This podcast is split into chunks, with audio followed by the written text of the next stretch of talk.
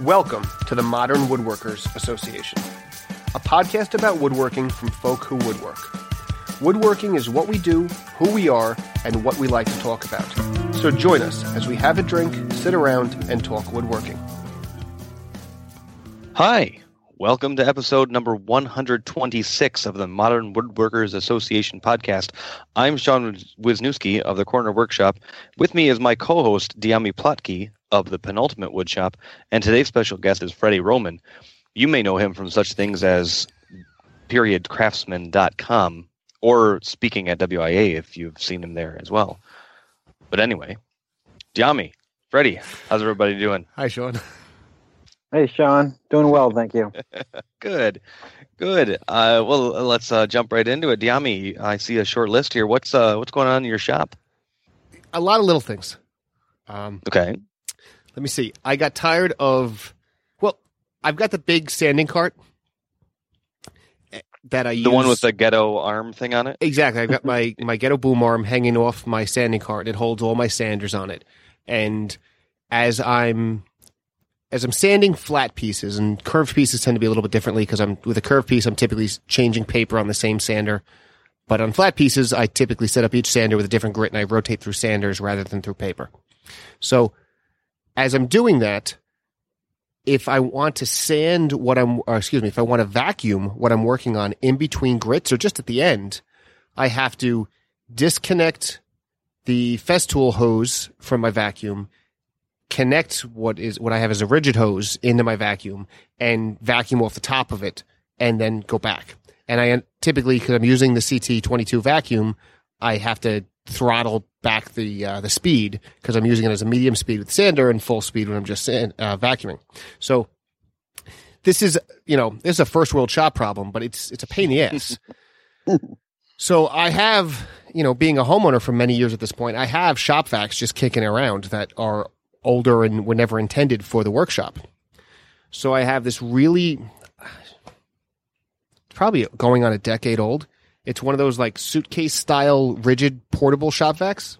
hmm I saw Mhm. your picture of it. I haven't Um, seen one of those in a while, although I I don't really pay attention Well, to them. I've either, checked but- because I had to buy a filter and a bag for it. They still sell it. Okay. Um, but it, it's it's kind of convenient, and I got it years ago thinking it would be nice to tote around the house and just when I had little things to do. But in practice, I've never used it, and most of the time when I'm using it around the house, I'm vacuuming up. Uh, Sawdust? no, well, in the shop Oh, sawdust, but in the house, it's it's uh, sheetrock and spackle, and what's it called? Um, looks like spackle dust. You know, it's just the fine Dust, Yeah. stuff. So I typically go. I, I often bring in my CT with the Cyclone uh, with the dust deputy on it, so I'm not clogging up a, a bag. Um, because this the sh- spackle dust will just you know clog a filter like nobody's business. Um, but sure. anyway, so I've got this thing. So I figured, let me just I can throw that under my bench because it's nice and small, and I can. It's got a nice big on off switch that I can just kick with my foot and turn it on and off and I'll set up a dust deputy on it so that I'm not clogging up the filter all the time. And if I'm just using it to vacuum off things at my bench, it should go a long time before it's full. So, uh, so I picked up a dust deputy and I've spent on and off the last couple days getting it set up. I ran out of screws and washers, so I just today I bought the parts to actually finish it. Did, Um, so did you get the one that is just the cyclone? Yes, Okay, so the the only time and and um I don't have one personally, but my I got one for my dad for Christmas Mm-hmm. ooh, five some years ago. But it was a deal that it came with the bucket, the gasket, the bolts, everything. Okay, see, as we were discussing pre-show, um, I have this is my third dust deputy, Right. Hmm. and every one I've bought is just the Cyclone. I've never bought. yeah, one I understand that you can get them like that, and I do have a fair amount of five gallon buckets that I could just drill a hole in and make it work. But um, anyway, for what I got previously was a was a whole kit. But I okay, Well, hardware neat necessary. I think it's a bit of work to set this thing up, or I've made it a bit of work. But I think I've, if it works the way I intend it to work, I think I will have tangibly improved the process because when you when you attach it to a regular five gallon bucket lid, it's not the most convenient thing to snap a five gallon bucket lid on and off. Mhm. It becomes a little tedious. And The sweet ones are the screw top ones. well, that's those. and that's exactly it. So that's what I did. Uh. is the the other two I have right now are set on regular five gallon bucket lids. So I took one of the screw top ones, but the screw top one, it, the the top of it's not flat by any means. It's got this No, grid it's pattern in it. Major Mhm. corrugation. Yeah. So I cut a circle of three quarter inch plywood that fit kind of on top of that, and I cut out the Oh. recessed sections of the grid pattern, and I've screwed it up and caulked it all tight. So now I still have to just screw the dust deputy itself to this piece of plywood that's got a hole cut in the middle. Um, but I think that'll hold it all fine, and I should be able to just screw it on and off now. Um, that that was that's been the goal with this setup. So that's what I'm doing with the But dust deputy. Now with that, that means you got to take the hoses off and then unscrew the top rather than just lifting the top off. Which That I mean, is- it's That's true, but you're taking the hose off. You're taking at least one of the hoses off anyway. yeah, that's true. Because fighting it to snap off the regular cover, you can leave the top hose on if you really want to, but you're taking the other hose off. And the other thing that I realized is I didn't put it on a five gallon bucket. I put it on a three and a half gallon bucket. Mm-hmm. So I could just hold the dust deputy in one hand and spin the bucket underneath it. that's true. Um, Yeah. So I'll see which way it goes, but that's that's what I'm working on with the dust deputy. Now, what's the advantage of the dust deputy? It's a mini cyclone. Yeah, it really. They say it captures ninety nine point something percent of the dust, and anecdotally, I'll tell you, it does catch that much. Um, Hmm. The amount of dust that actually makes it to the bag or the filter is it's inconsequential. Um, they, Oh, it wow. really does a great job of of filtering everything. Like I've got one, I've got one on my on my CT vacuum uh, Mm-hmm. that all my sanders are connected to, and the bag in that it's got nothing in it, and it's probably two years old. Um, the- Oh my goodness! yeah, it just it catches everything. It's it's amazing. Yeah, they're gr- they're great to use when you once you put them in and you realize that you're not, you know, you open it up and the filter's not even nearly clogged with anything, and um and just to see the smallest fragments of dust in the bottom of the of the of a typical shop vac, and but you'll have a bucket full of the the particulate, and it's the portability of it. My dad's it's built onto a cart that he made on his. He's got a, one of the bigger shop vacs but that hooked up to his table saw. He's got a PM66, and it it draws table saw sawdust right out of it and clumps it down into a bucket. And, uh, Does it really? Yeah, yeah, yeah. I mean, it's super awesome. It, it increases the efficiency, um, at least the efficiency of of a typical shop vac because the the filter and all the the running parts that are actually vacuuming aren't getting clogged up with the particles. Boy, I'm behind on the eight ball on this one. I, need to, I surely should be purchasing some of these. yeah, yeah, and and, and the- they're the size of a five gallon bucket at, at most. I mean, they're not that big. by the um, time you buy the dust deputy and the bucket, you're into it for like sixty bucks. It's not Yeah, terribly exactly. expensive. Yeah. Well, you know, the problem, the, the reason this sounds good is because the Fein vacuum Mhm. uh, that I have, the bags itself cost about sixty dollars for a four pack, Mm. Hmm. and Yeah, they're not they're not themselves. anything special. So this pays for it in itself really quick. Oh yeah, this definitely would. You'd be in the Yeah. same situation I am with the CT. I mean, the Fein's basically the same vacuum and orange. yes, Mhm. But yeah, Um, yeah, it, and it's just a it's a cyclone trap for particles before it gets to the filtration. Um, so yeah, check it out. I mean, I don't. Do you have a Rockler or anything nearby? Or I mean, I'm not, I know you can get them on Amazon or or directly from um Oneida. oh, Oneida. Yeah, yeah. yeah. I got I got a Woodcraft and Rockler. You know, both of them are, you know, depending who's there, they're helpless. Yeah. right. But I'm, I'm sure I can find something. The one I picked Yeah. up for my dad was at Woodcraft. Um, but I mean, wherever you know, find the easiest way to get it to you for the the least amount of money. And and yeah, like if you said, if, if you're going through filters every oh shit, if you're going through them twice a year, it pays for itself. Yes, you know. Well, I've seen the little time lapse that Dyami did there, and um, yeah, and, that was uh, me looks, ma- mu- messing with it over the weekend, cutting the circle and everything. So it looks like a It lot of work, be- though. He's making it more complicated than it has to be. I did. by I made it. Now knowing knowing how to do it now, I could do it that way in about half the time. I was kind of figuring it out as I went. But Mhm. to just install it on a five gallon bucket, it, it takes an hour or so, and you could start to finish, you're completely done. Um, and if you go onto Oneida's website, Mhm. they have more information on it than you could imagine. And they sell kits that's just the cyclone, the cyclone and a bucket, the cyclone, the bucket, and the little cart with wheels, and all these different ways you can set it up. Um, you can really spend as much as you want to on it, but at a minimum, it'll show you all the p- components you need to set it up, so that Okay. when you're doing, it, you're not like, oh well, now I need three washers and I didn't get the tube of silicone, and it's just a handful of little things you need. But if you don't have them, it's not going to go together properly. I got you. Even Ace Hardware lists them online for fifty bucks. Yeah. So not not expensive and not hard to get, but uh, I think definitely worth it. Again, it's a it's a small format thing. It's not going to handle uh you know a planer's That's why they make the for super too dust long. deputy. And that's why they make the super dust deputy or then you get into the gorilla line if you're staying with oneida or whatever you know yeah bigger Mm. dust collection but uh especially for sanding fines these things are awesome Wow, amazing.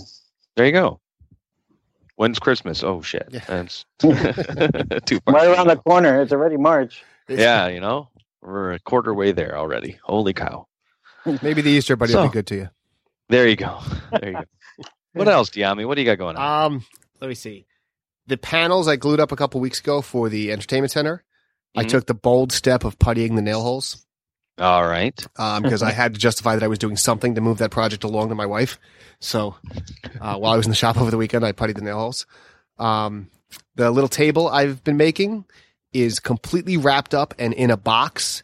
And because the apocalypse is about to hit us tomorrow with the snowstorm, I waited in line at the post office for 20 minutes this afternoon.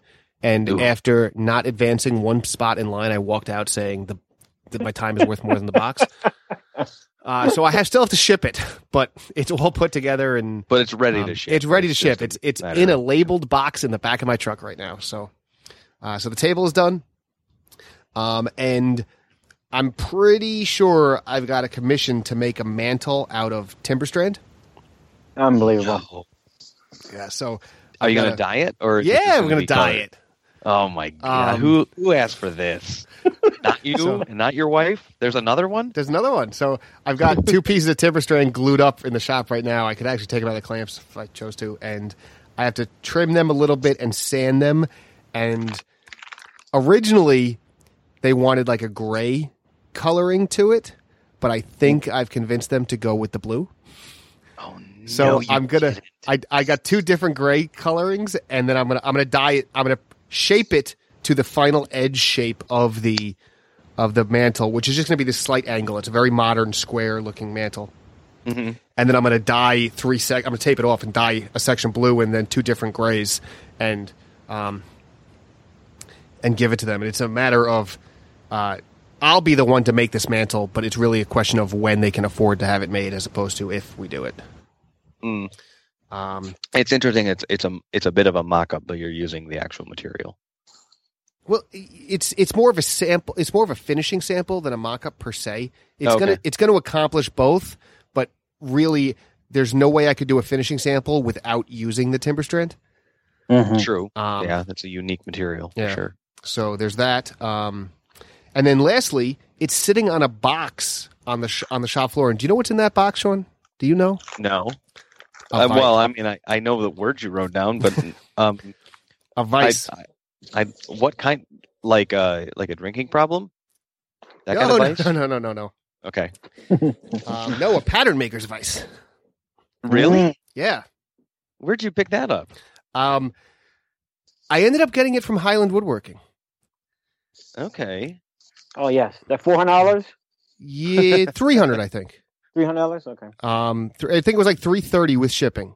But So this is not a vintage pattern maker. no, vice. this is their their a- import one, and Okay. Ro- uh, Woodcraft sells them also. Yes. So I realized over Christmas that I needed one. How Um, so? Well, you know that that sculpted headphone rack that kind of lives in the back of my shop. That's going to take four years for me to make. Mm-hmm. I was working on that over the over Christmas, and I realized that that's what to do work like that that I want to do more of. That's the kind of ice I need. Um, so I know uh, Paul Marcel has the Woodcraft version. So I talked to him, and he said he absolutely loves it. Had no problem with it at all. So the Woodcraft one was available through Amazon. Mhm. Mm. So for Christmas and my birthday, I kind of just asked for little Amazon gift cards. And when my kids got braces in January, I put it through my Amazon credit card before I then paid for it so that I had lots of Amazon points. Mm. And by the time I got this all pulled together so that I could buy the vice, it was no longer available on Amazon. And uh, I looked at all the woodcraft vices, and only one of the like two dozen vices that Woodcraft sells were still available on Amazon. And they were still available on the Woodcraft website, but um, I don't know. The fact that they all just instantaneously disappeared off Amazon made me a little nervous about it. I don't know. Like I could have just bought it from Woodcraft. I, I wouldn't have been able to use my points, but I couldn't have do I couldn't do that with Highland anyway.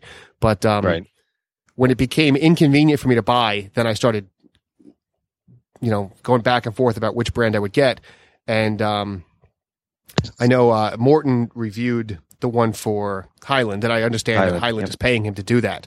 Um, but But in looking at the one he has and in looking at them both, I'm 99% sure they're coming out of the same factory. Um, Very okay. much so. yeah, they're both just non-labeled Taiwanese made cast iron things. So um, I'm pretty sure that I got the exact same one that I would have gotten if I got it from Woodcraft. Um, and I don't know. I felt like I sh- I felt like giving Highland the business, so that's why I gave it to Highland. Yeah. and I will say, I mean, if nothing else, if if Highland is willing to sell it, it's most likely a pretty decent thing. yeah, They don't. They're not going to shill something off on you like Amazon definitely would or could Well- because somebody's going to buy it.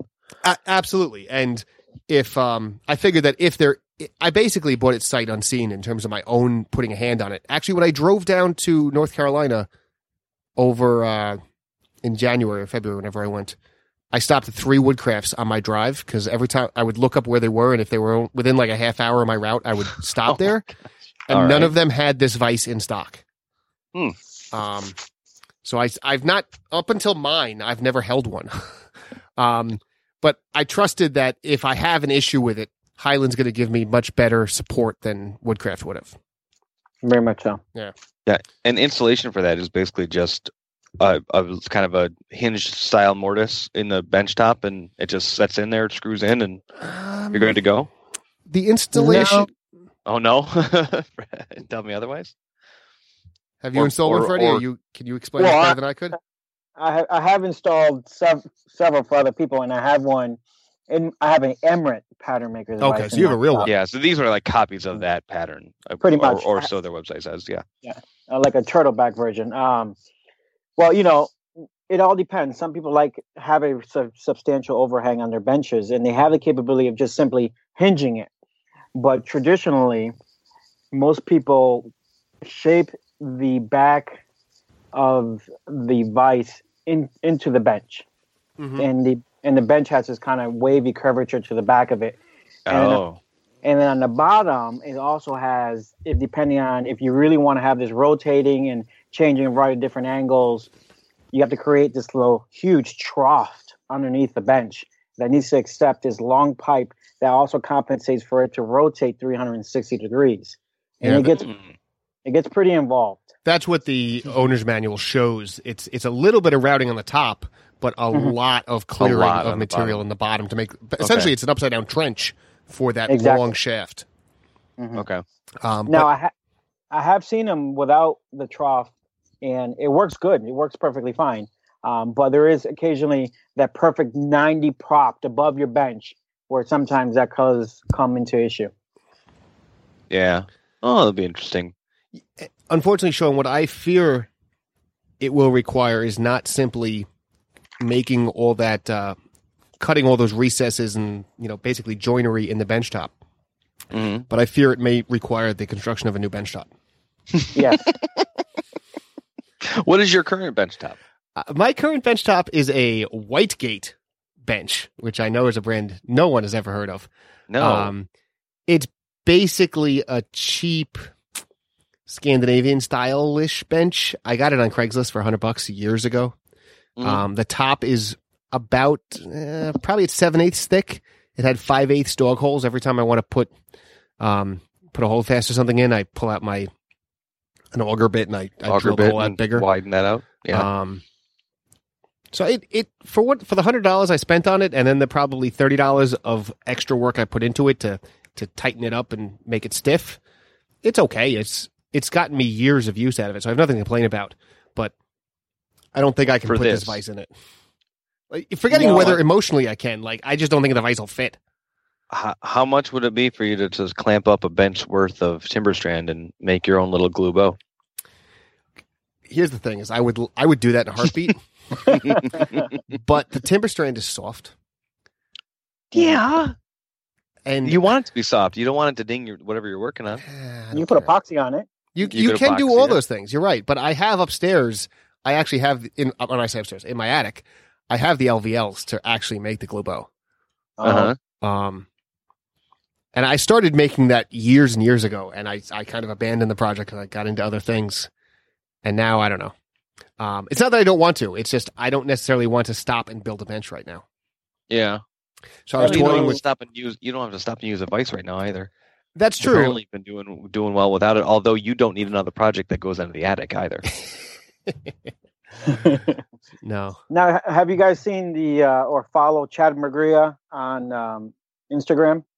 No. no. Well, Chad Magiera, M A G I E R A, I may be pronouncing it incorrectly.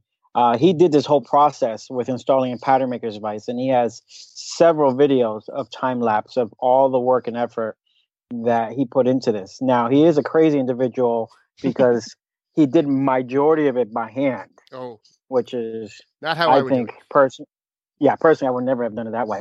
That's Uh, how I would. do it. But um, it's still a lot of work, and it's worth seeing the effort that he put into it. And it came out beautiful, but it's it's a ton of work. Oh, and he put it into the end of his bench. Yes, Yeah. That's interesting. I my bench sits across the the narrow end of my shop, and I can't I can't stand at the end of it, so that would not work for me. But that's that's interesting. yes. And he got a real one. Lucky him. Well, you know, surprisingly, it's funny that you say that you spent three hundred dollars uh, up here on in Massachusetts. If you would have told me, I could have picked up several of those for three hundred dollars for you. The vintage you go. ones. wow, that has a lot of throw. I'm watching one of his quick little videos. Holy crap! You could like squeeze a tire in that. Speaking of. Massachusetts, Freddie, are you going to be at Fine Woodworking Live? Um, I was too cheap to pay for it, but I may be there anyway because Phil Lowe uh, may be having a table Okay. and he's going to be out of state, and he, he he says he may need some representation, so I may be there. Well, I've yet to get get a response. if um if you might want to pick up a real one for three hundred dollars, I might need to bring it back to New York. Okay, I'll make sure to go on Craigslist. Hopefully, I'll find one between now and then. I'm I'm amazed you. I mean, I'm I'm both. I understand that the tool market is different in all these places, but that's fucking cool. I, I no, I wa- I was I'm always tripping over them, and I at one time I I had several, and I was becoming a hoarder, and Wow. and because they were such a great price, and then I just sold them off for what I paid for them because I don't know, I'm a sucker, I guess.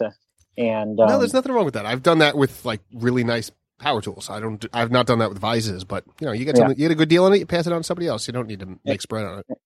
Exactly, and I'm hoping to get a new bench this year so that I can put my pattern maker's vice on the bench. Oh, there you go. I'm not mentioning my bench or my vices for good reason because uh, not going to happen anytime soon. Just saying. As Well, I'm you know, I- looking at his little video of this unturned thing, and he's he's plowing that trough out, and uh, yeah, my my current bench is a hollow core door. If I try to Oh. trough it, it falls apart. Oof, I'm so, I'm shocked that's even. you know? It works for most things. Not holding anything against it though. Well, I, ideally, my bench will have at least five vices on it. Five. That is Yeah. fantastic. Like I- you know, if you, in talking with Dami, if you didn't know he's a fan of excess, I resent that. I am not a fan Or- of Access. I'm or dust practical. affinities, a baker's dozen routers. uh, Well, let me tell you, I- if he only has a baker's dozen, I got him beat. oh, competition. it's it's uh, the way I the way I think about it. It's cheaper to put a router bit in a new router versus taking one apart for time. Okay. So I'd rather have 10, 12, 15 routers with common bits that I would use regularly ready to go versus me constantly changing them. But that's I- your your theory, right? Yeah, I absolutely agree. Um, You're dedicated quarter inch round over. You're dedicated. You know, we're working time a little bit differently because I'm assuming since you're making a living at this, your time is Oh. absolutely money, and the faster you do it, the more money you make. Um, yes. Whereas I'm doing this in between work and parenting and Cub Scouts and sp- sports and everything else. So every the faster I can do something, the more I get to do. But in Mhm. either case, um, the efficiency comes with having more. That's why I have so many sanders. Because literally, like I was saying, like when I, if I'm sanding a flat panel, I have four sanders set up with different grits of paper, and it takes me 30 seconds to switch the hose to the uh, and the plug to the next sander, and I keep going. And it's not 30 seconds; it's probably 10 seconds. Um, And you just go, and it's the efficiency is unbelievable once you start working that way. I agree. I totally agree. Well, very cool. Well, we, we will follow your vice slash benchtop installation as, as that's the what's- saga continues. That's what's in my shop, son. What's going on in your shop? I'll I'll be brief. Um, so you know, I got the the the Festool Pro Five. Um, I have literally yet to use it yet, but that- I think that means you have to Did you return it. You know, you've now had it 3 I'm not going to return it. I will not return it. My actually, my son asked this week. He was like, "What was that thing that you took a picture of and you put online?" To, and he asked that question to my wife. I said, "Well, that was a Festool sander." And I actually brought him to the shop and said, "Look, here it is. This is it. This is how it's different. This is what." and- But anyway, that um, I was. I I you explained to him how it's different. It is different. I said, "Look, it's got a big button on the front. It's on and off, right there." and you can take the power cord off. That's something you don't see every day.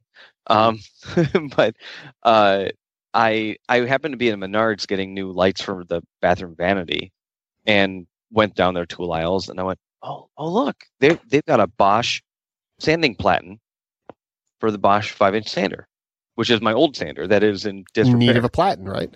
in need of a platen. So I snatched it up, take it home.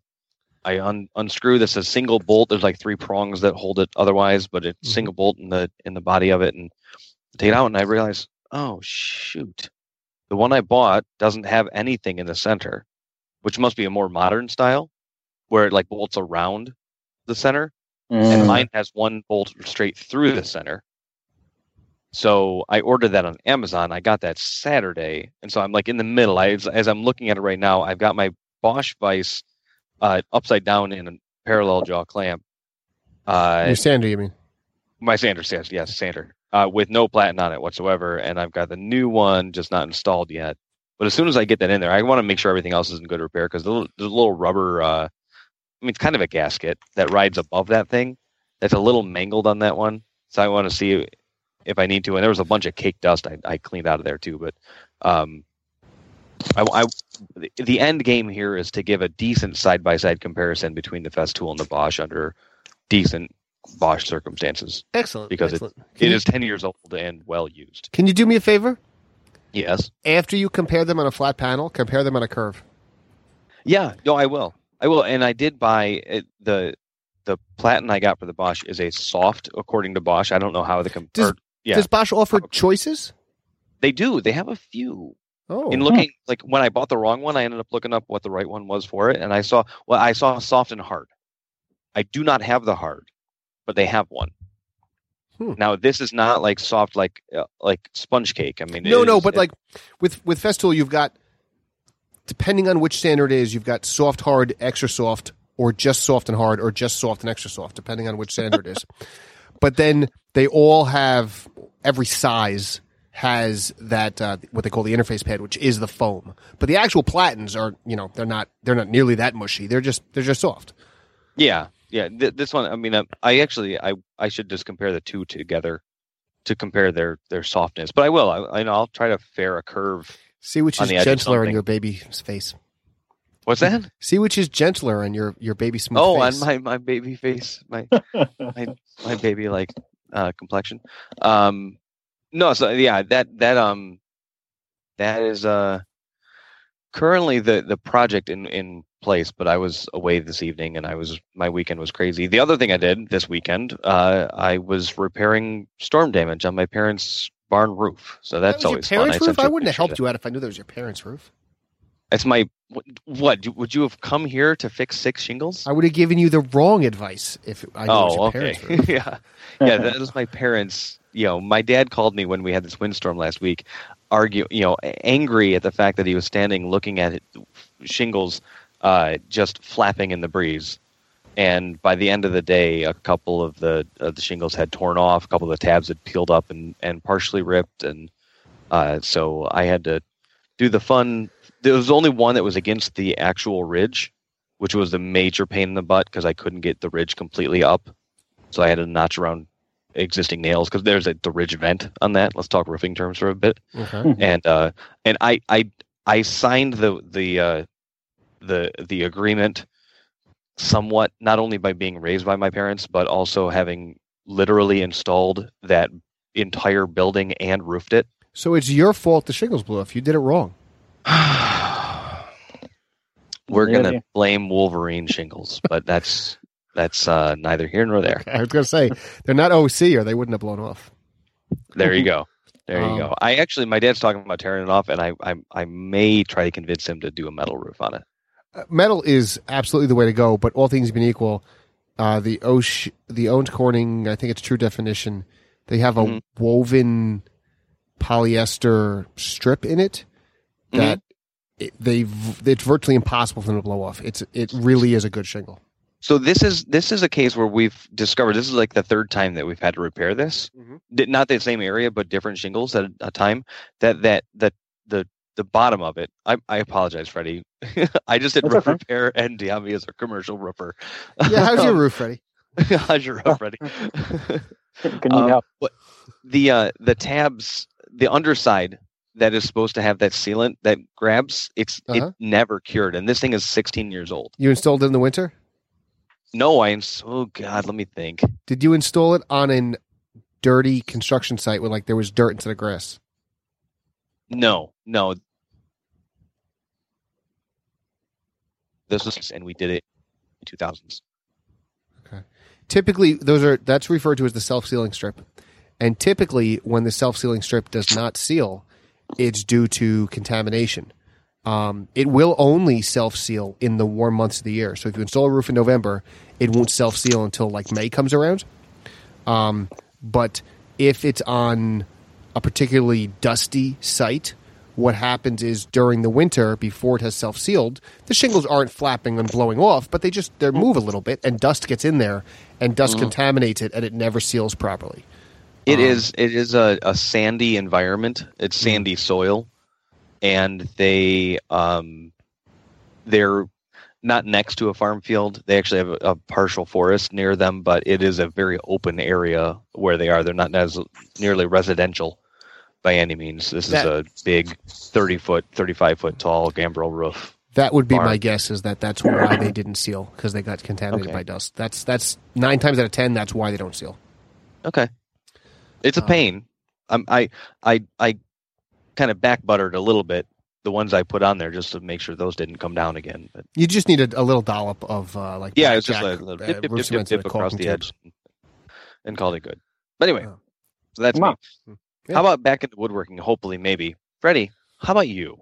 Now we've talked about uh, dust deputies and and nail holes and you know mantle mock-ups and Sanders. the fact that Emmert pattern vices just fall into your shop and I after, yeah, which is there's probably more than a few people that are jealous of that. You're in the right area though. I am in the right area, and, and uh, I think they're going to be popping up again since everyone, it seems to be getting older and retiring or moving out. Uh, so there should be more popping up. I won't even tell you how many record vices I had in my shop at one time. That's a different story. uh, but uh, But what, what's actually going on in your shop? You from your Instagram feed alone, you're constantly doing what I consider pretty fantastic stuff.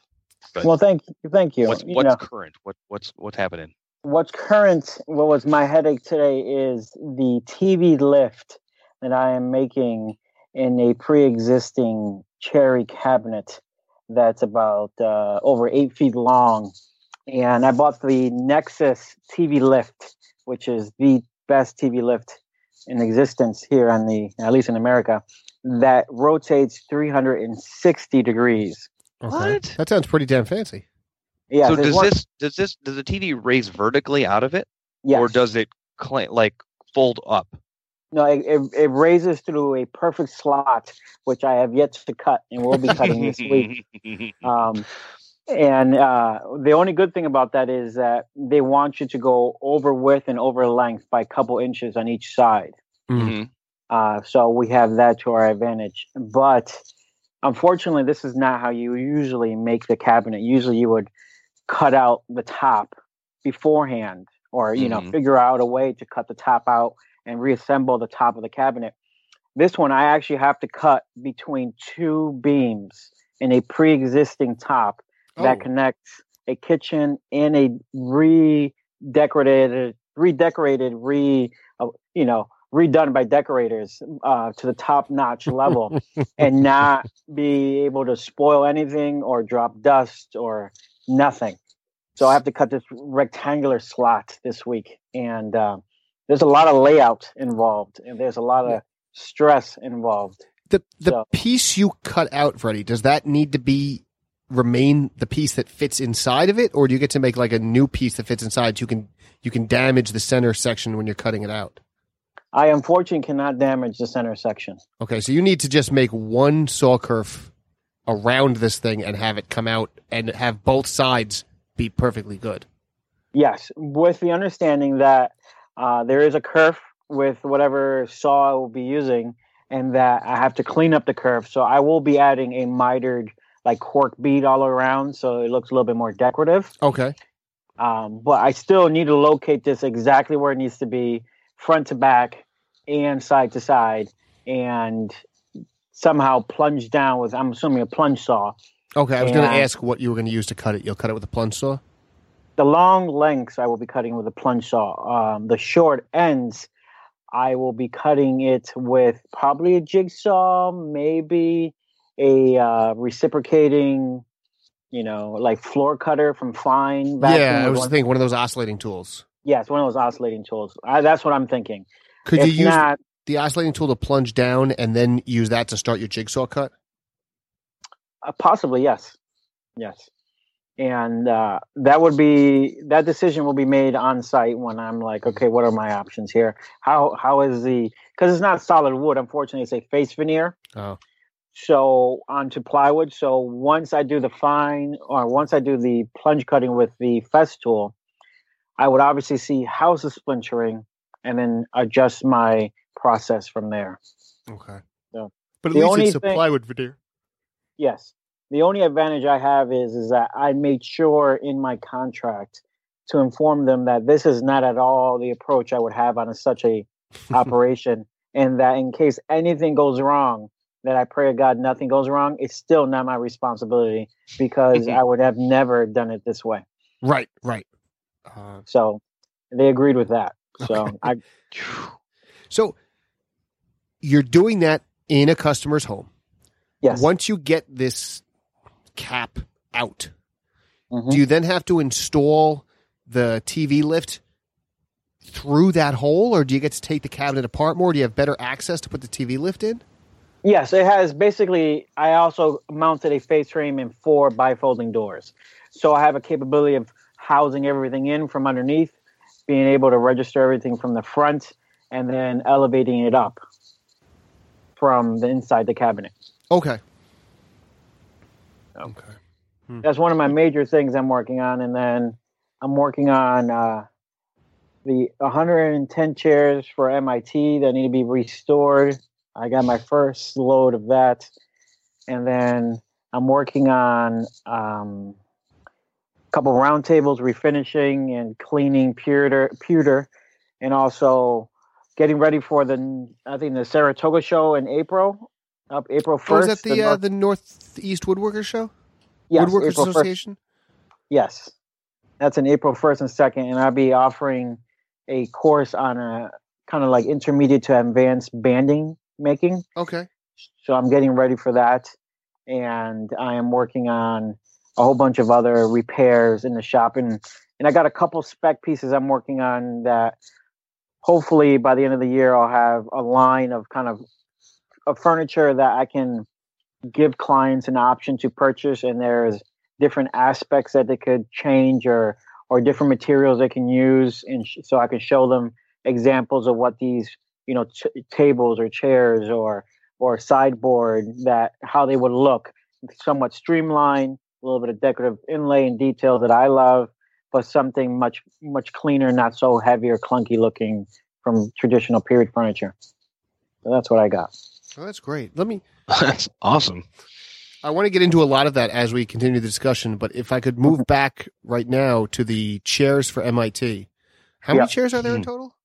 110 110. How many are in the shop now? i have eight eight in the shop now Okay, and what are you you're refinishing them? What does that involve? So these all have rush weave. Uh, we're going to replace them with pre-twisted uh, rush weave. The reason being is due to budget restraints, Mhm. and I will then several of them are missing parts, so I will be fabricating new parts.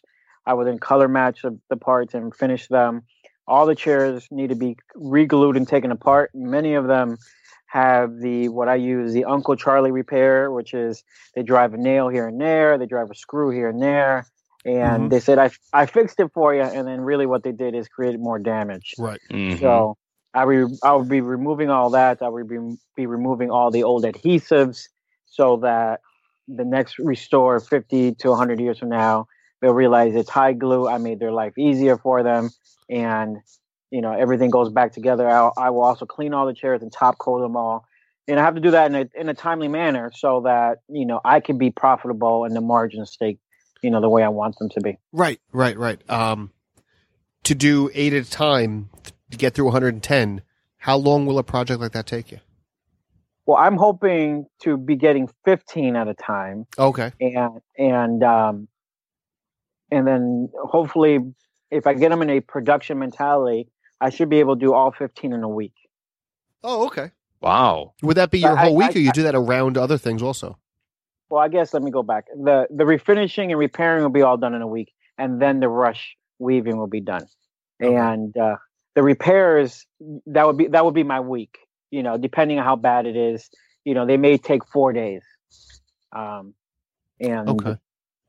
It all depends how bad, how many parts, you know, how many, how much I have to refabricate, uh, how much, you know, epoxy they use, or you know, whatever weird adhesive. God willing, no, no gorilla glue in this application, and how long it takes for me to dissolve that and then scrape all that out, and you know, figure out the process. so you're going to essentially take every chair down to its individual pieces, repair, replace as needed, and then put them all back together.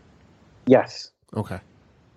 And you know, any any holes or cavities from nails or screws, I would also, you know, fill and blend them in and then in paint them so that they look, as in I say, museum quality from three feet away. You can't see them, but Right. anything anything closer, like oh yeah, there's a little bit of color here and there, and that's okay. Yeah, Is nothing. this- nothing is perfect. Are No. these from a classroom or a gallery or what? What? What This- uh, station in MIT are these coming from? These are MIT ch- MIT's chapel, Oh, well. so is a non dominational clan, uh, you know, chapel. Right. And it was designed by, I think, a noted architect called uh, Eero. I forget his last name. Saarinen. Uh, he's very famous. He also is the one who did the the arch in uh, St. Louis. Okay. Mm, Same designer. Um, he's very well known. yeah, I'd say. Yeah. And, Did he uh, design the chairs? he he he did design the chairs and found someone to fabricate them for him. Okay. Yeah, and they're kind of like a they almost have a greening not a Greene and Greene but arts and crafts feel to them. They're ladder back, slightly curved and uh, splats or slats, and uh, they're all made out of oak of some form, red or white, and Huh. uh, they they have a good good age patina on them, so which is nice. And the trick is to I- keep that. Yes, the trick is to keep that.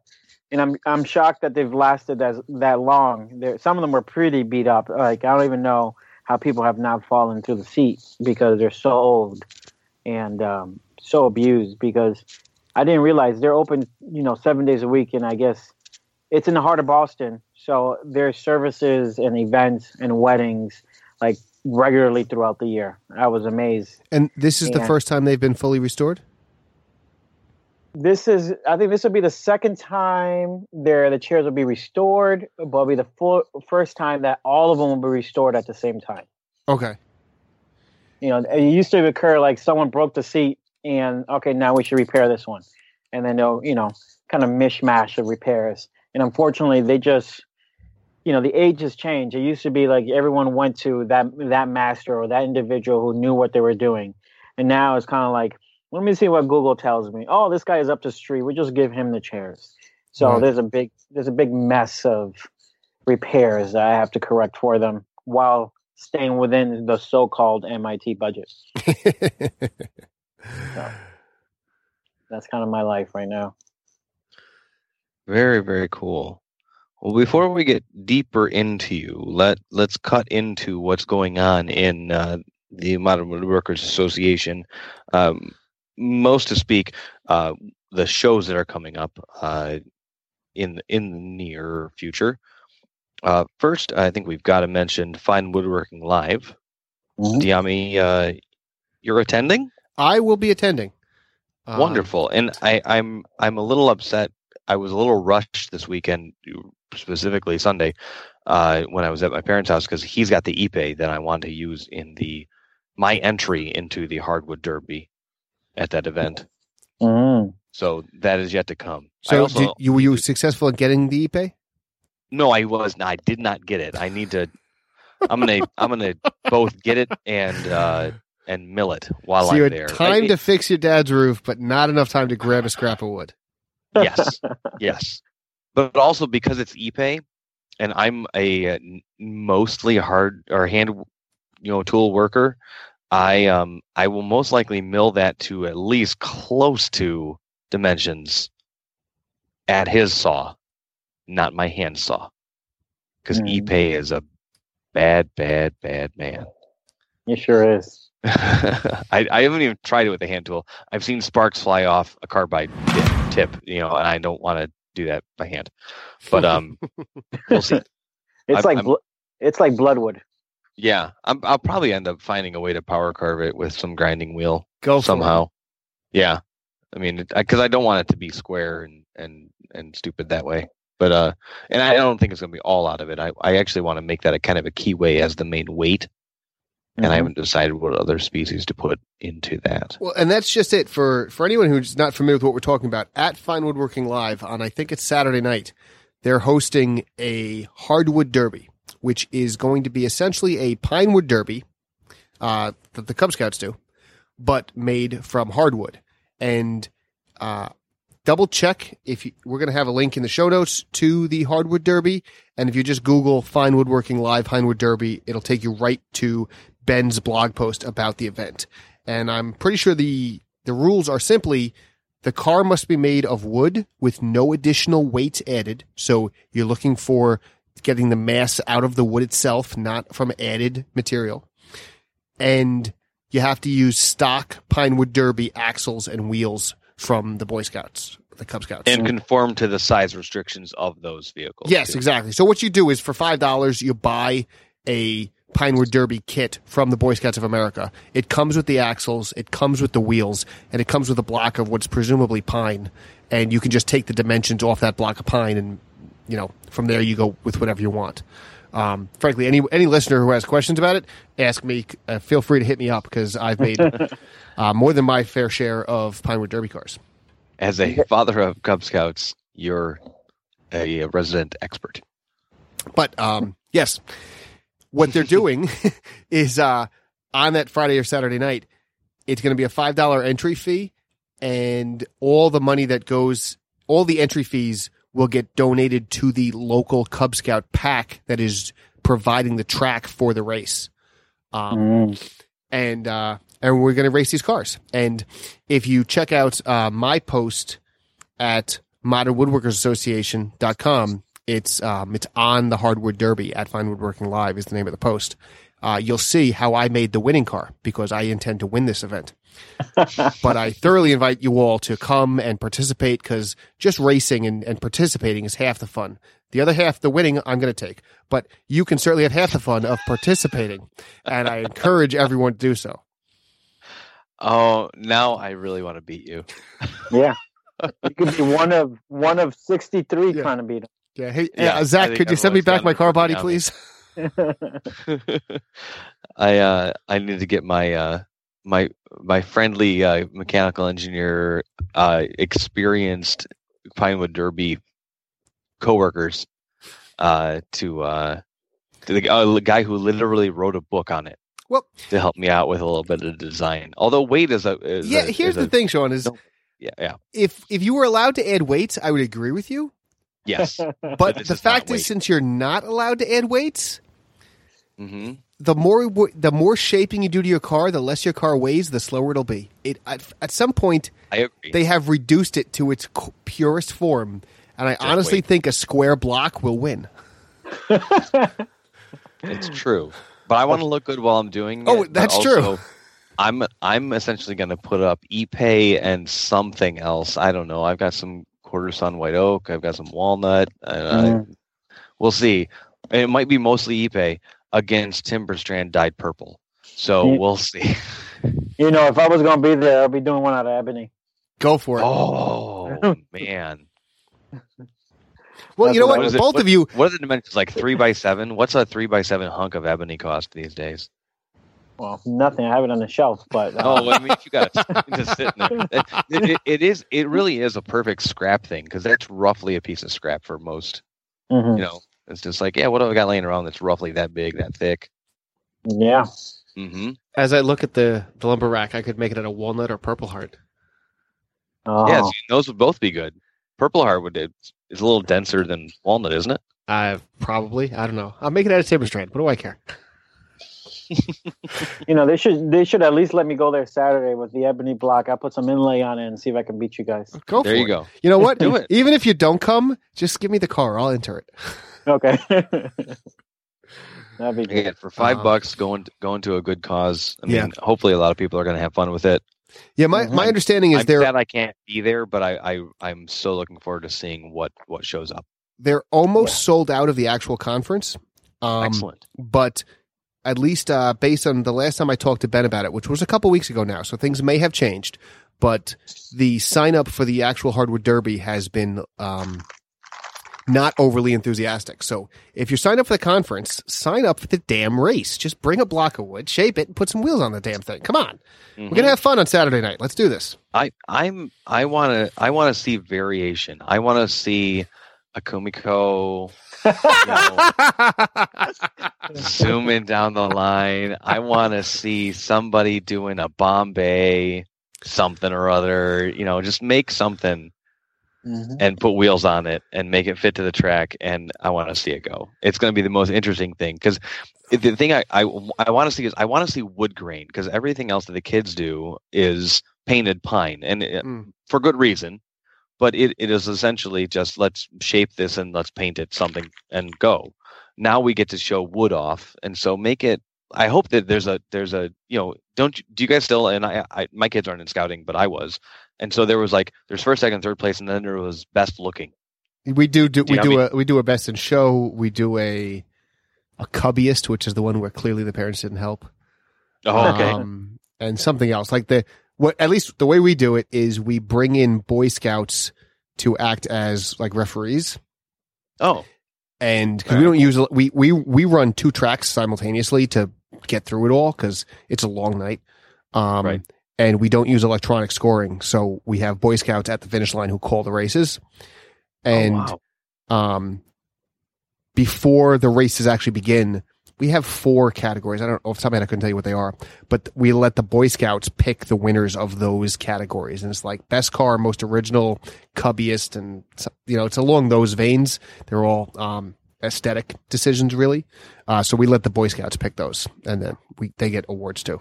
There you go so I mean I at least I hope I hope to see some creative design maybe not the fastest but I want to see some people having I mean just fun with with a, a three by seven scrap of wood somewhere in their uh, in their bin that they can make something out of it'd be fun to see And Dyami, I'm I'm leaving it to you to to let the world know through social media.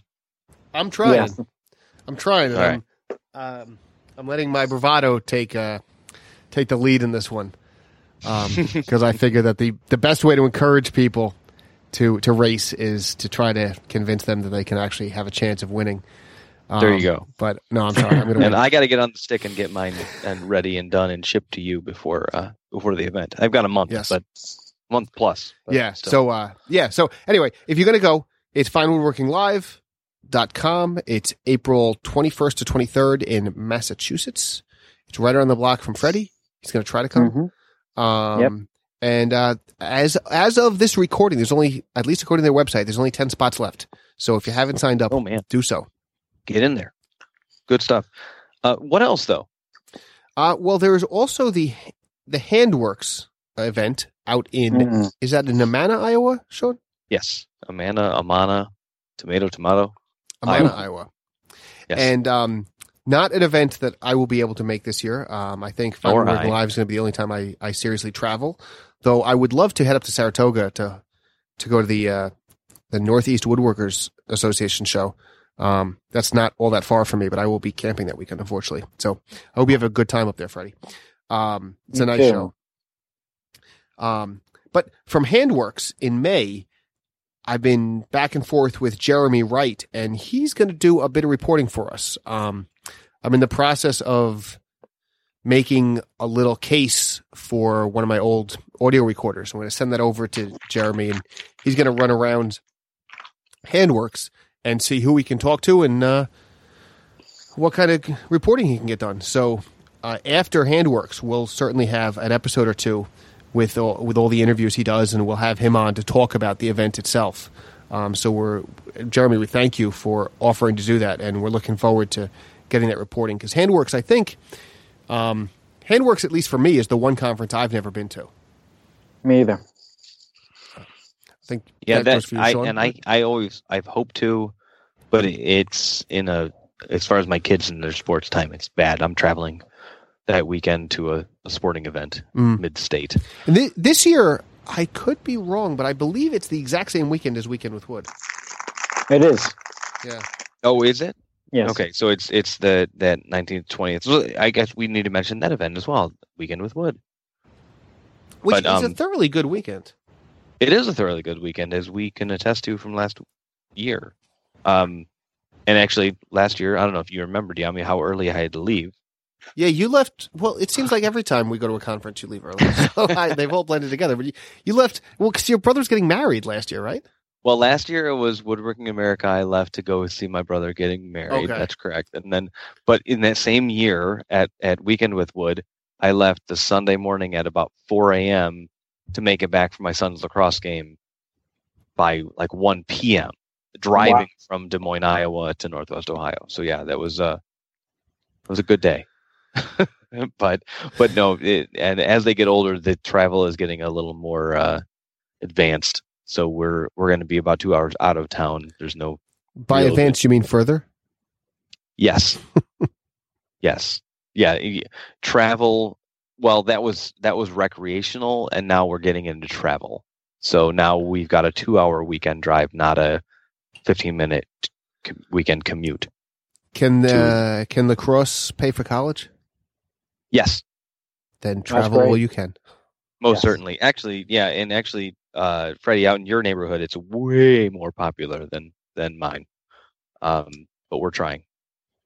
You know, I wish there was around when when I was growing up because I'm anything physical I absolutely love. Yeah, absolutely. And I, you know, I I've gotten into it. Let's talk lacrosse. I uh, I got into it only because my kids got into it. I had kids um, in high school. It was around, but it wasn't big. Mhm. Um, and so I probably held a stick in my hand at one point during my high school time, and and uh, but never never saw the game, never played the game.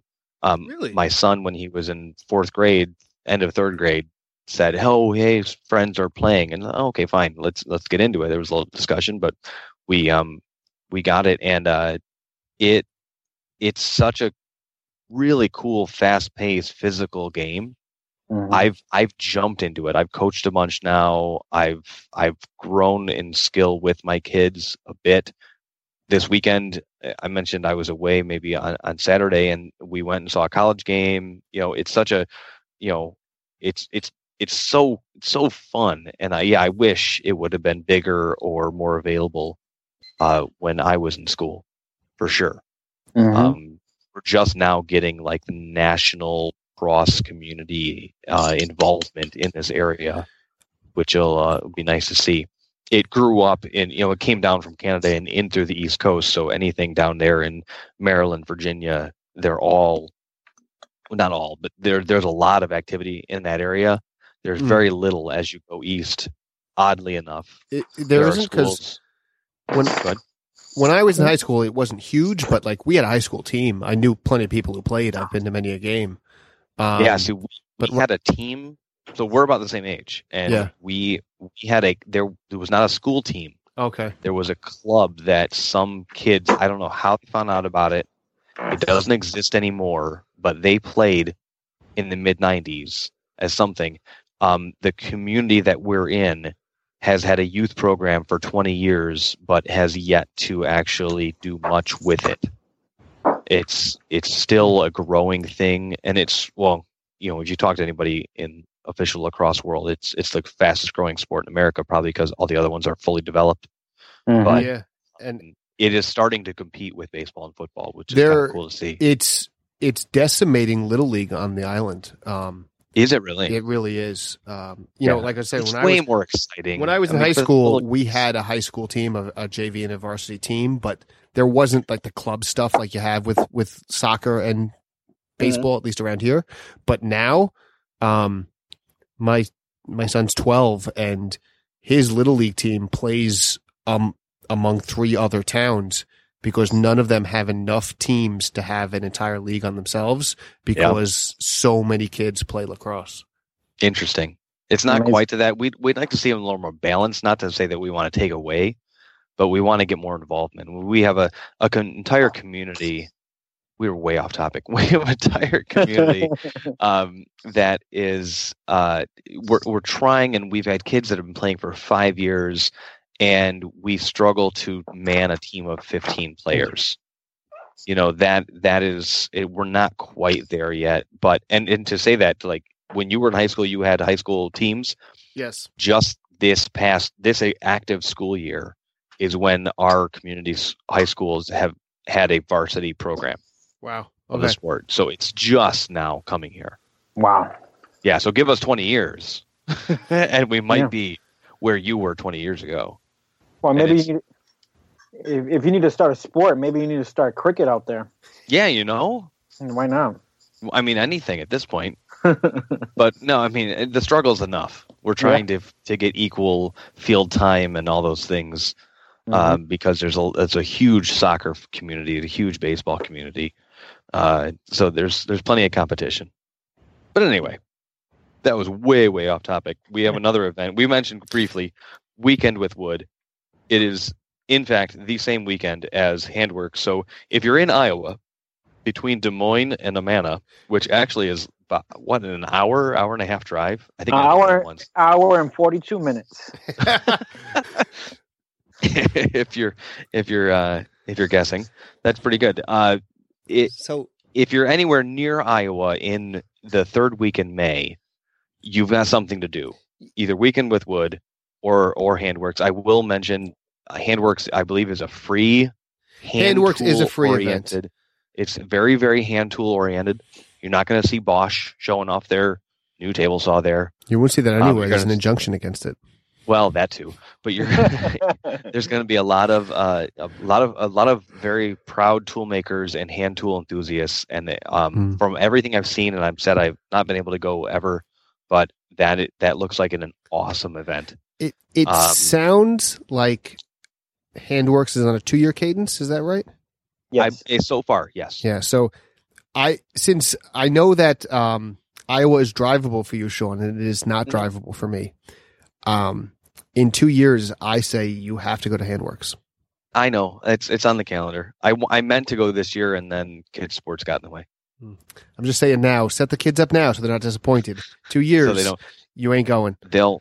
Will they both be in high school by then? No, only one of them. Uh, struggles, struggles. But no, uh, excellent events both. Uh, Weekend with Wood, look it up. Um, we'll have a link in the show notes. But that um, we went last year, Dyami, uh, and that was a an awesome Weekend event. with Wood was an absolute hoot. It was. a Um, it's a We had fun. very different vibe than um, than uh, Woodworking in America, which is the 800 pound gorilla that's not around this year. Um, and I've been to both previous Fine Woodworking lives, and they're a different vibe than Woodworking America. But I would say those two events are closer to each other than they are to Weekend with Wood. Um, but at the end of the day, Weekend with Wood was just a weekend spent out hanging out with other woodworkers. It's just it's a it's a great couple days. And this year, Tom McLaughlin is there again. Um, is it Terry? I, I can't think Um, of. Yes. I want to say Terry last name? Myerson, but that is not. Terry Myerson works Good. for Microsoft, and he's the head of one of the uh, Windows development teams. So talking about Terry Moore? Terry Moore, thank you. Yes. Yes, Terry Moore. Terry Moore That guy's uh, will be awesome. there. He's phenomenal. Um, and I believe this year Vic Tesolin is uh, giving a little Yes, he talk is. about some stuff. So the instructor base there is just is incredibly rich and deep, and it's a really good weekend. If you can drag yourself out to Iowa, um, I would highly recommend going. Yeah. I want to it's know. I wa- I want to know where the hell I have I been. I haven't even heard of this event until this this time. a- oh, Yeah, like yeah. It, it's it's put on by Wood Magazine. It's held at on the Wood Magazine publishing grounds in their shops. amazing.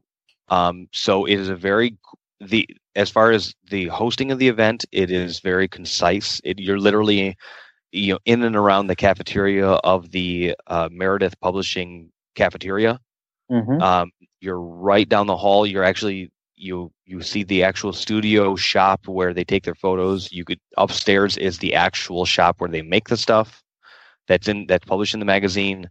Um, we were, I mean, for different shows, we were in like the Home and Garden magazine shop, but that's where Tom McLaughlin was was speaking, and you know, it's it's um it's a very cool, nice spot downtown Des Moines, Iowa is very nice. We we had almost a mile walk, Dyami, if I remember correct, Something like that. from the our, our the official in- hotel is closer this year.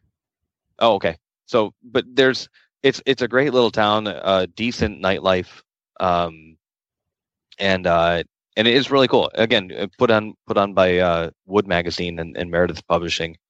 Um, so look them up. It's uh, if you're if you're available. It was a it was a hoot last year for sure. Very very well done. A lot a, a tighter knit thing. You you it was kind of like a whole package deal when you when you signed up Mhm. you got and when you checked in i should say you you got your itinerary that said where lunch was where cl- where your particular classes that you signed up for were and then there was a an event in the evening uh one of the nights that we made uh the wee little um what the hell what, are little called? Um, uh, libraries.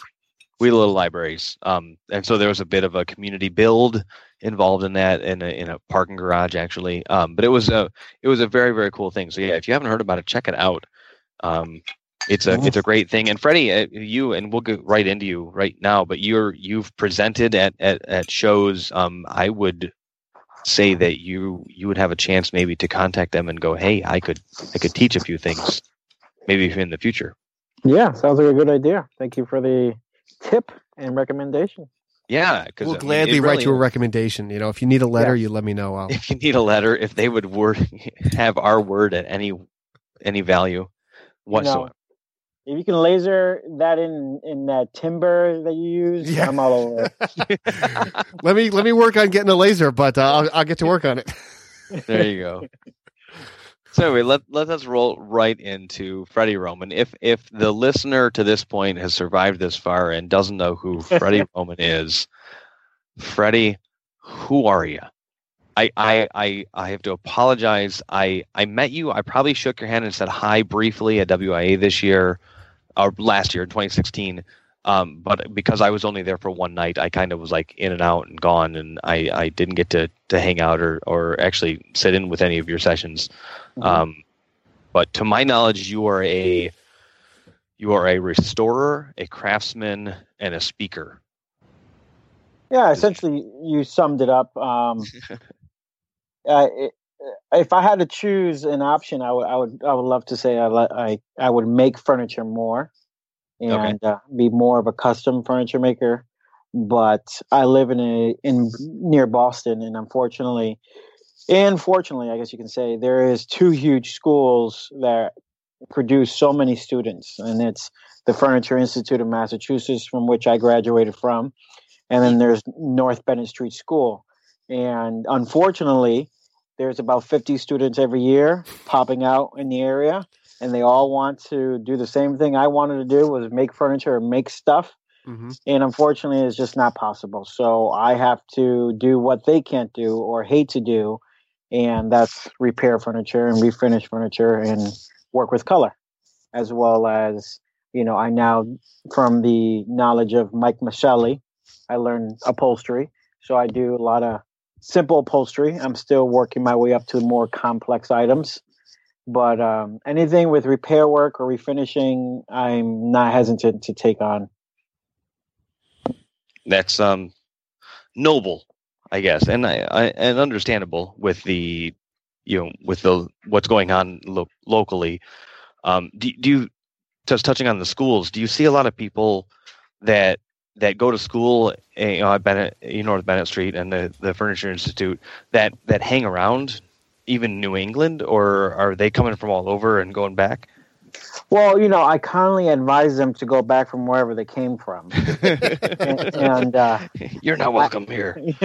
I do, I, I, do say that nicely, but uh, I will say a lot of them do stay around, and um, if if they don't stay around in Massachusetts, they do still linger in the New England and um, so it, it, becomes very competitive. I I even bid against my mentors now because wow. it, it, used to be the point that you know if you had Phil Lowe, you had Will Neptune, you know if you know their name, then you know just to go to them. They are highly re- renowned and highly regarded, and they they they have a, a name for themselves. But these days, the name on these new you know individuals asking for commission work it's not about name. It's about what I find you on social media and how you how can I see your website or how can I see more of your work online. Let me see what people are saying about you, giving high praise, the reviews. And unfortunately, a lot of these old fashioned, you know, craftsmen, they don't have websites. It was all about word of mouth. So the market has changed. And sometimes the because you have a following doesn't mean you're good but unfortunately, many people think because of that following, you have something more special than someone else, or they don't even realize or care to search anymore for these nice old timers and that are very skilled in their craft. So, so, but no, no, please finish your thought. I didn't mean to interrupt you. Oh, so I, I would say, you know, it's it's it's a different concept these days for hiring a craftsman compared to what it was in the past. In when you're doing restoration, Freddie, is it when I think of you, I think of frankly, when I think of you, I think of federal style furniture, which may not be even be correct, but it's it's that historical, very um,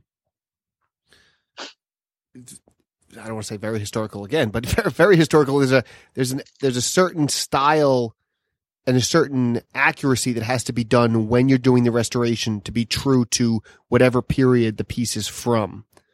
Um, first of all, am I correct that when you're doing restoration, your bread and butter is historically accurate pieces, or is it really, you know, anything, even more recent things where the customer doesn't necessarily want it restored to be this perfect, you know, I'll to use federal as an example, again, a federal piece, but regardless of the style, are your customers aiming to have a specific style restored into it, or they just know it's old and they want it to work again?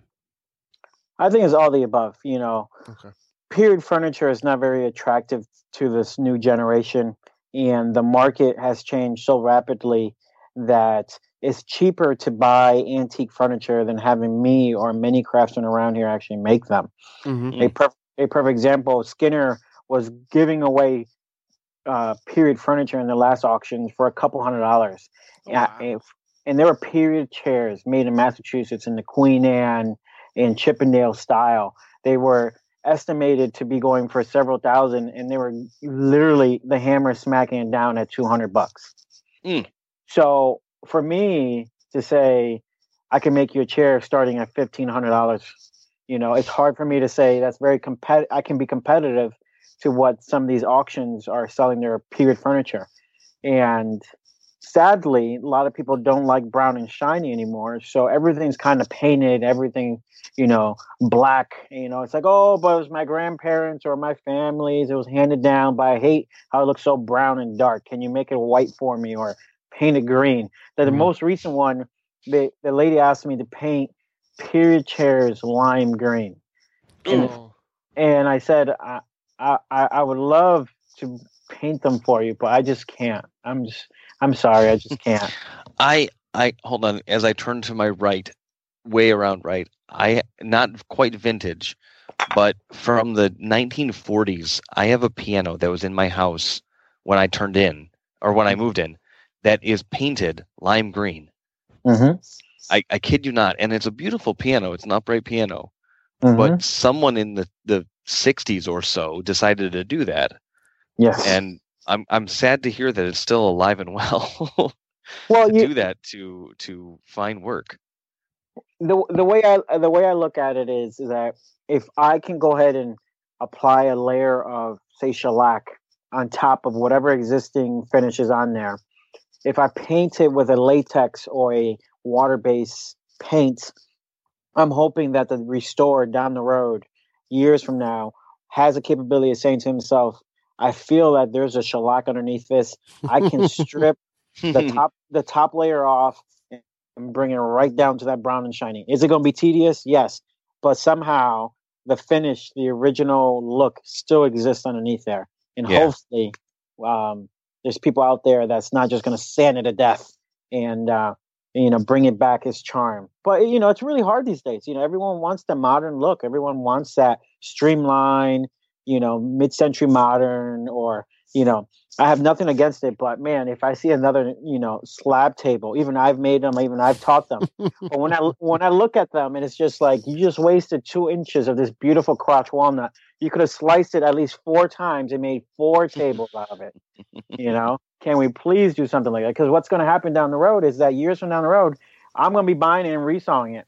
You know, and it's, Mhm. because- it's just going to go. It's going to come and go because unfortunately they're monsters some of these pieces and some of them this rustic barnwood if i get another email for fumigation of this barnwood that people have purchased and now the critters are eating them you know i, I should just go in business into fumigation because i keep regularly getting phone calls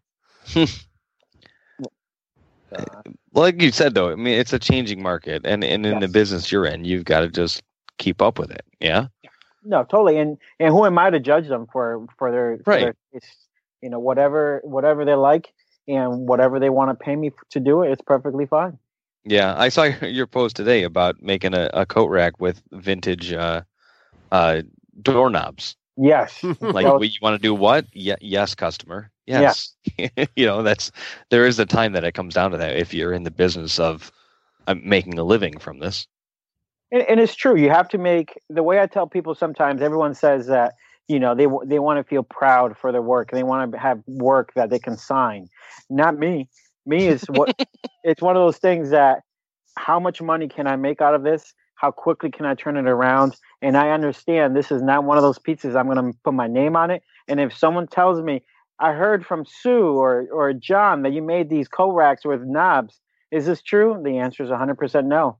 Yeah, no, No. never heard sorry. of it. No, Un- This is unless unless you'd like to buy one, in which Unless case, you'd like yeah. to buy one, absolutely. I'm more than happy to make you some. That's not a problem.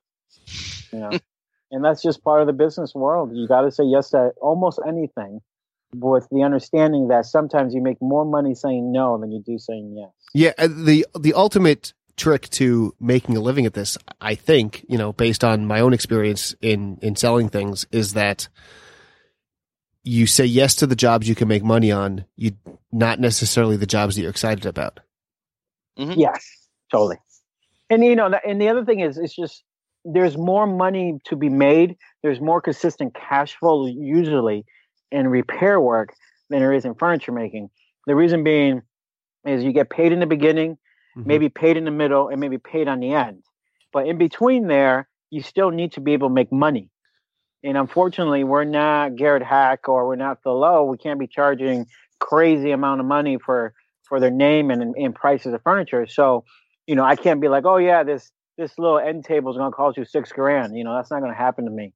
They're going to look at me and be like, I can go to Moser and get it for less than that. So what do what can I give them? And so I need to be somewhat competitive.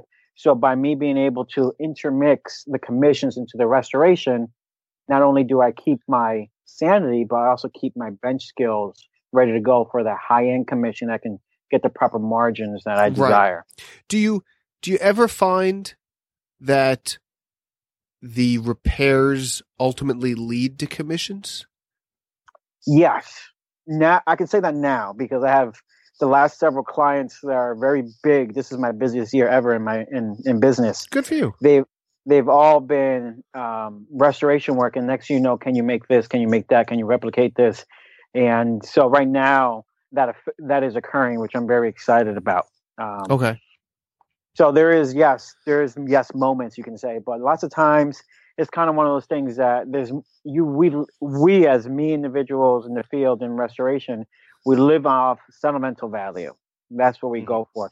We love when you hear that I have sentimental value, not because I feel like I got them, but they understand what the possible price is and then what the the value of this piece is or what effort I need to put into it to save it for them. So I'm not going to be there and just, you know, charge them an arm and a leg, but they understand that if this hope chest wants to be properly refinished, it's going to cost them about a thousand two hundred. Can you buy it today for a thousand two hundred? Probably not. But, you know, I can salvage this. You can hand it down to the next generation. And I could get money up front and money at the end. And if I get five or six projects in a row every single week, it's a con- it's a good consistent cash flow. Right, right. And you know, in order to be there to get the commission when it comes around, you need that cash flow. Yes. You know, and the the issue is sometimes is that you don't end up sleeping or people the world has changed. There, there's no more phone calls. There's no more anything. Everything is texting and emailing. So it's just like instead of them, the clients these days don't really read the whole email, or they they they, they decide to send several messages and texts, and then it's sometimes just easier for me just to convey the message over the phone or face to face. So it's it gets a little difficult, you know, sometimes to do that. So it's um you need to account for that when you're bidding on a job. So, so it's just something to be aware of. So, and if you can really see from uh, a person's texting of how indecisive they are, you can make the decision saying, if she can't even pick what color she wants this to be painted, how is she going to be able to decide any other concerns or issues on a piece? So you may just want to walk away. So it's kind of, you know, one of the things to kind of like sense, you know, how much of a, of a, of a issue or, or I like to use the term PITA, you know, uh, how much of a mm-hmm. They're going to be mm-hmm. because I only have so much time in the day. I can only answer so many questions a day. And in the end, I still need to make money. Yeah. Well, I know we work on, you know, at least in at work where I deal with commercial roofing. Um, there's a lot more zeros after most of our projects. Um, mm-hmm. Commercial roofing is obnoxiously expensive, but there are certain architects we deal with there are certain customers we deal with where we don't walk away because of the PITA, but we add a percentage because of the PITA. Yes. Um, and all that frustration costs money. And shame on us for not realizing it on the first job. But you know what? Um, we're not going to make that mistake twice. So things cost more the second time because of the attitude of the customer. Yes. And, you know, and if, if sometimes the saying is, if you know they're going to be a PITA, then you just, like you said, add several numbers to it, and or, or zeros. And if they still say yes, you just swallow your tongue and say, well, you know, at least they said yes, and I can deal with them a little bit more. Yeah, and, it's a, uh, it's a lot easier to deal with when you know you're making good margins. But if you're yes. really tight and struggling to break even, and they're a pain in the ass, uh, everyone loses. Yes, I agree totally, totally. So you know, it's it's it's a it's a it's a battle, and sometimes it's a battle to get paid. You know, you get the work done, but now come pick up your item. Let me deliver your item. You know, and that headache also adds a lot of stress to it. So by you having work constantly coming in, even though a delivery did not occur or a pickup did not occur, at least you got something coming in. So, you know, I I hate the saying of that a starving art, artist. I don't want to be a starving artist.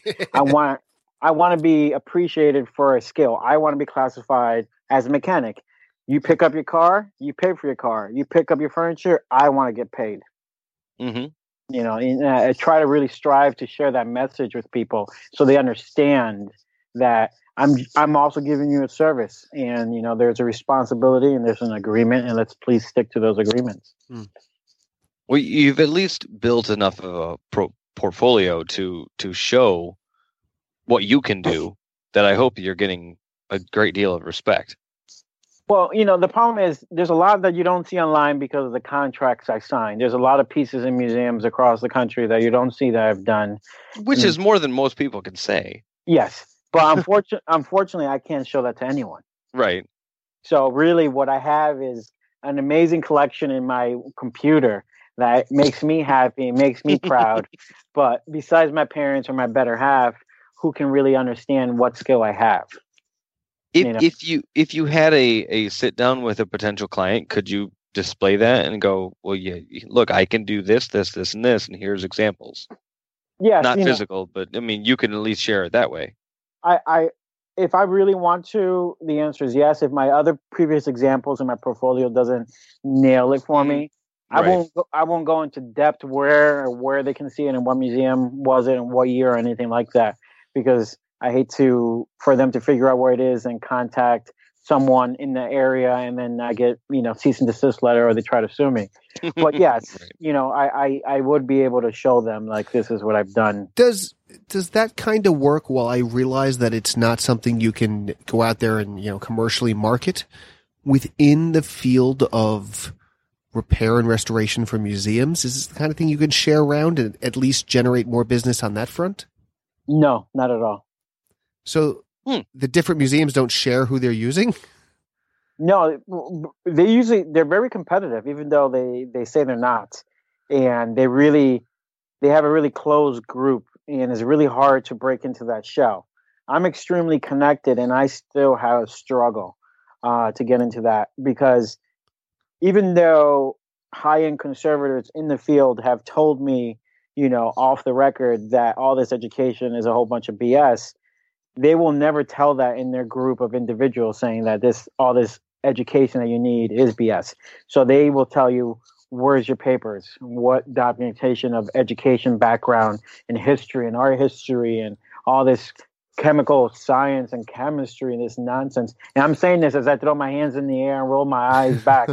and because you don't, you know, do you need some chemistry? Yes. Do you need to understand the, the chemical science? Yes. But for three quarters of the stuff, you just need to be shown or you need to be explained or you can learn in the field. I personally think you do not need to get this doctrine or go through all this process. I've worked in conservation studios with high end conservators and I ask them, should I go to school for this? And they all say, no, it's a waste of time.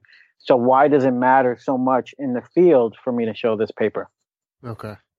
Yeah, I mean, it makes sense. So, I mean, uh, how how did you get into restoration in the first place?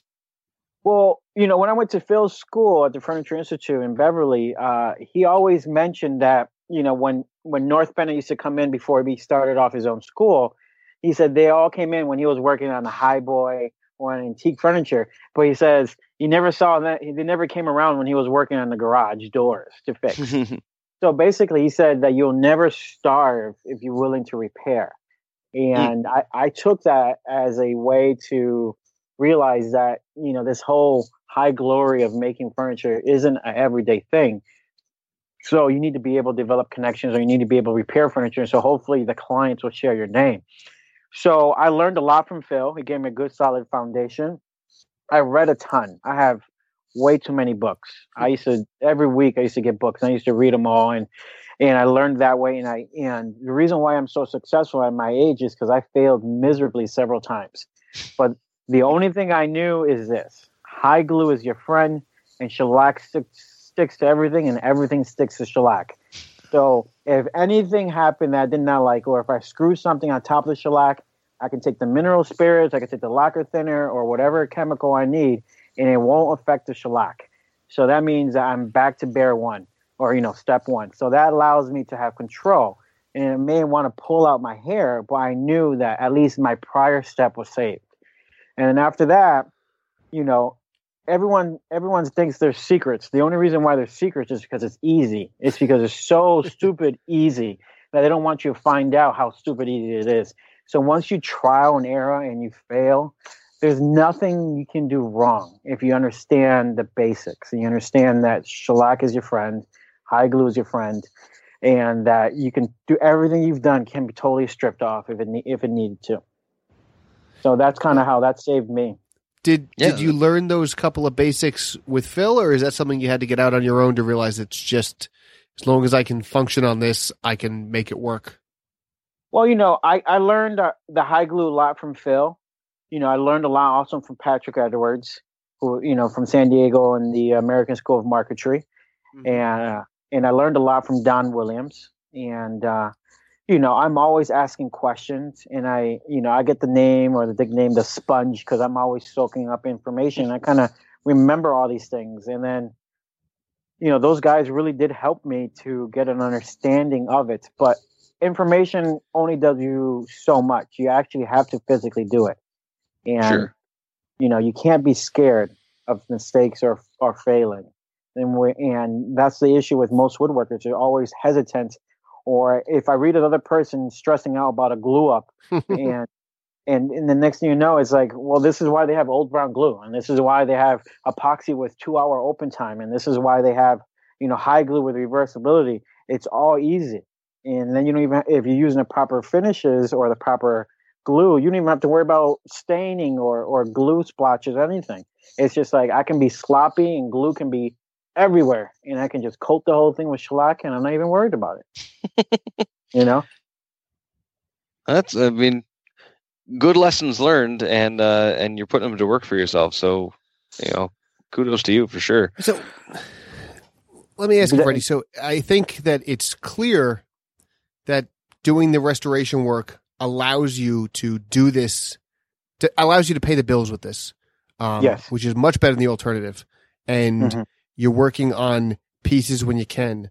So you'd mentioned before coming up with a, a line of, I think you called it spec furniture, um, mm-hmm. where you'd have different options, basically, you know, a, a, basic piece, and then the customer could choose a couple different options in terms of the ornamentation and the finish and stuff. So mm-hmm. how do you, how do you stand with that? And where, do, how do you see that? Is that a different client base or would that dovetail into your existing client base or talk to us about how how a line of spec furniture fits in with and comes out of working in all this restoration work?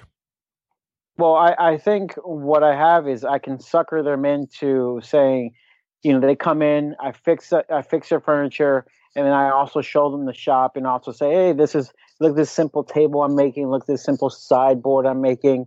You know, these are very reasonably priced. If you're ever interested, you know, this is the the price for. Or I can give them I'm working on a brochure to show them, you know, options that they can purchase with pricing, and so that hopefully they can see that, you know, a lot of what's going on here in Boston. There's a lot of houses and a lot of a lot of a lot of individuals that are very wealthy, but they come in very with very small apartments or condominiums, and they believe in the whole nightlife and they they want to enjoy what's in their surroundings, mm-hmm. but they still need that fundamental everyday, you know, desks and bureaus and and tables to just you know live their basic life in their house. So I believe that if and they're all into this whole you know American and you know not affecting the trees, the tree hugging nonsense. They're crunchy. And they're crunchy, and and I respect that. You know, usually as I say, you know, you hug a tree when you see a tree hugger. Usually he's wondering how many board feet can he get from the tree, really.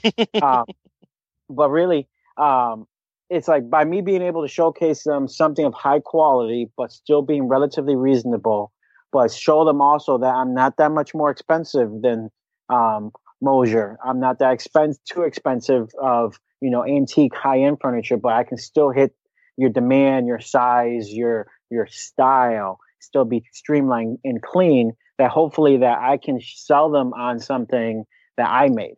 So I'm striving to draw them in for the services I can give them, but also showcase to them that only for maybe a couple thousand dollars, I can give you these couple sweet little end tables with drawers or this cabinet with doors and drawers. And I'm not scared to use modern technology, dominoes and biscuits and and whatever it takes. Do you? And I, I'm, I'm sorry. no, No. go ahead. Um, when you you uh, you when you mention dominoes and biscuits and things like that, Mhm. I fully adopt them. Um, but I know that there is a a peer group of woodworkers who thinks they're cheating.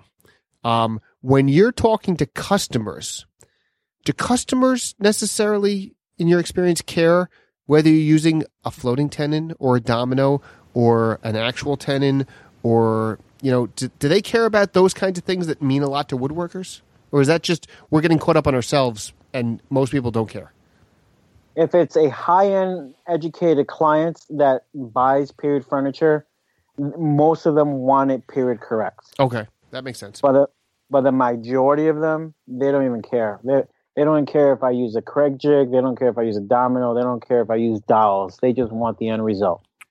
For those that care about period correct, do you do you ever pull up the flawed dovetails and and and you know original pocket holes back from the 1800s that were actually used in production? Yes, you know, they, when they say they want it period correct, I will show them an example of what this is what period is. yeah, Is- th- is- here you go. And uh, is this what- Overcuts and, and Yes, all exactly. that stuff. Yeah. is this acceptable for you? If they say yes, then I'm e- I'm even more excited because it's like if I make that mistake, I'm I'm only human. I'm okay with that. You know, it's that so-called perfect ideal piece that you know it becomes a headache or that really a no client. It's it's the one that are very challenging. I'm happy to give them their perfection, but they need to understand they have to pay for the perfection Mhm. Mm. there's a huge margin in price difference between give me a reproduction and looks like it versus I want a perfect piece. You know, I'm not, I strive for perfection, but the end results are what they are. I'm not going to, uh, you know, I'm human. I want to enjoy my process. I worked hard for the skill. I don't want to work for a perfection because I'm not a machine. I am human. And I, and I try to, I try to educate them on that and make them understand that if you want this, you know, for example, if you want this ten thousand dollar piece, if you want it perfect, just add another ten thousand dollars on that. Okay, just because you want it to be perfect, there is no difference in the quality or the end result. But you're demanding French polished drawer sides and and you know seamless, non overcut, tight tenons that you know everything. you know that's what you get. That's what you got to pay for. And honestly, I'm not interested. Yeah, I mean, yes, an artisan, but not not the everyday craftsman Yes, would go to that detail. you know and, and and and people don't understand and people may think i'm crazy it's just like you know this stuff is just wood it grows on trees it's going to move no matter how hard you try and you know i j- you want an end result and i just want to enjoy the process because i unfortunately don't get to keep the furniture right Yeah, So- yeah, yeah. That's a, a valid thought. Mhm. Like you may enjoy it for the next generation. I only get it while I'm making it. So Yes. exactly yeah if you don't uh if you're not enjoying the process then you need a new job yeah you know if you're not enjoying the process yeah i totally agree yeah and um, it's it's it's it's a tough business i'm not gonna lie and uh, uh, and when i was 17 years ago when i was thinking about getting into this full time i asked every single contributing editor of fine woodworking that has worked there or, or did work there and i asked many professionals in the field and every single one of them except phil lowe because he probably had a school and he suckered me to go there okay, said no, do not do this full time. Every single one of them. Yeah. Mm. Okay, and it was very disheartening. But uh, I, I just for some oddball reason thought I can go ahead and do it, and it's taken a long time, and it's it, there's been some hiccups in the road, and uh, I feel that I work harder than I ever have every single year. Every year I say, how can I work harder? And every year I do, and I do more. And uh, I feel that this year is my is my beginning of really finally being able to purchase a house, finally getting good for you you, know you know the necessary necessary things done in my life. So well from Get where i after it, sit which is unfortunately not as a consumer of pieces you make or uh historic reproductions or real furniture. But just as where I sit in the uh, in the woodworking community, you seem to be working your ass off, and um, at least from here, you seem to be succeeding. So, um, were you were were, were all the people who said no, no, don't do it? Was there some truth in that, or did you do the well, right uh thing by going off and, and listening to Phil and doing what you're doing? Because you seem like you're doing it right to me, but I, I, I, don't have to deal. I don't have to live the life that you're living. So, mm-hmm. um, how's it going? Because you seem like you're kicking ass. Well, you know, um, I will say today the world has changed drastically. Like, you know, there's so much information online. There's so many videos online. There's a lot of great information. There's a lot of great podcasts on how to learn learn how to run a business. There's even a podcast I listened to the other day about taxes and uh, and the approach you should go for a business. So all these things are very beneficial, which none of that stuff really occurred, you know, in the early 2000s. Even in when I was in school, even today at both schools in Boston and Massachusetts, they have this romantic feeling of like, you know, you're doing such great work in hand skills, but really you have no idea what the business world is. Okay. Right. It's it's far more difficult than you can ever imagine. If you think you're gonna be making period furniture, you better think again. You're gonna be gluing up some kitchen chairs or some dowels and some IKEA furniture, and it's not it's not pretty. And you know, when you're younger, you're willing to do anything, but as you get older, it gets very frustrating. You know, I'm not gonna lie. There's been moments of tears and frustration and anger and you know so-called checks in the mail and so-called you know things are coming in. So it's a struggle and uh, i've learned from my from my experiences and i'm very nice but stern on my demands. Like you know i'm finishing up a job for a big corporate company now. I say okay the last four chairs are done. They're ready to go. When once i receive payment once payment has been cleared i'm more than happy to deliver the chairs now, that experience comes from someone not paying me, someone canceling a check, someone I had to take a court. Okay. Right. And, you know, and those are hard lessons. And you hopefully will, you know, listen to your gut when you have that anal client who's being very picky or always questioning you. When you get that feeling, that sunken feeling, you know, that maybe you should really think this over. You should listen to yourself and move on and be like, here's your money. I don't even want any money for the materials and just walk away. So I, it, I absolutely understand all that, and I've learned mm-hmm. that at work, not in the shop. Um, and I, I don't know, like I would to anyone listening who thinks of this as a business, that's the difference between doing this as a hobby and doing this as a business. Is when you do it as a business, it has to be a business, mm-hmm. and there's so much more to it than just making nice furniture. You know, a perfect example. There's a couple things. I, even though I love my family, I don't do business with family.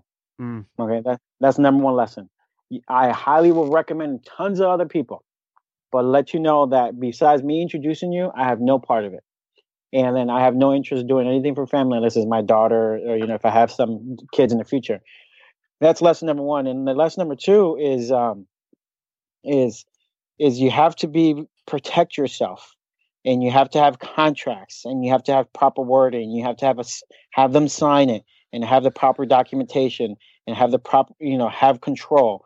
Request money half up front a quarter halfway done and the other quarter on delivery. If you do half and half the last half must be in a bank check because then you have the control. If they give you a personal check they can cancel on you. If they pay credit card they can cancel it on you. You have no control and unfortunately, even the masters around here are still getting people not wanting to pay, and they're all sending them a court.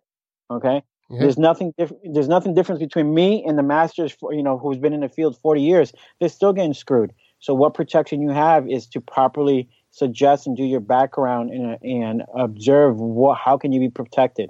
Because unfortunately, there's a ton of scammers out there, and they're not going to pay you. No, I, oh, I absolutely what I, agree.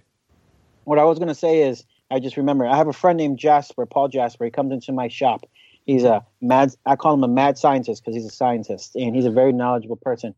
He comes and helps me in the shop maybe once a week, and he thought to do this full time in the future. He quickly learned that it is way more more work than he ever thought. That his job is far easier in a sense of stress level per se than dealing with what I had to deal with because having to answer emails, having still to be in the shop eight hours, still standing all day on your feet, sore hands, you know, lifting lumber, maintaining your shop, maintaining the machinery, doing ton of research for all the supplies you need. There's so much work, and it's just not getting any easier. So, those are lessons you got to learn. and you're you're a champ for doing it. Honestly, I mean, it's I all the respect to uh, to a guy who's who's making a living out of of doing it, especially in the in the area you're in.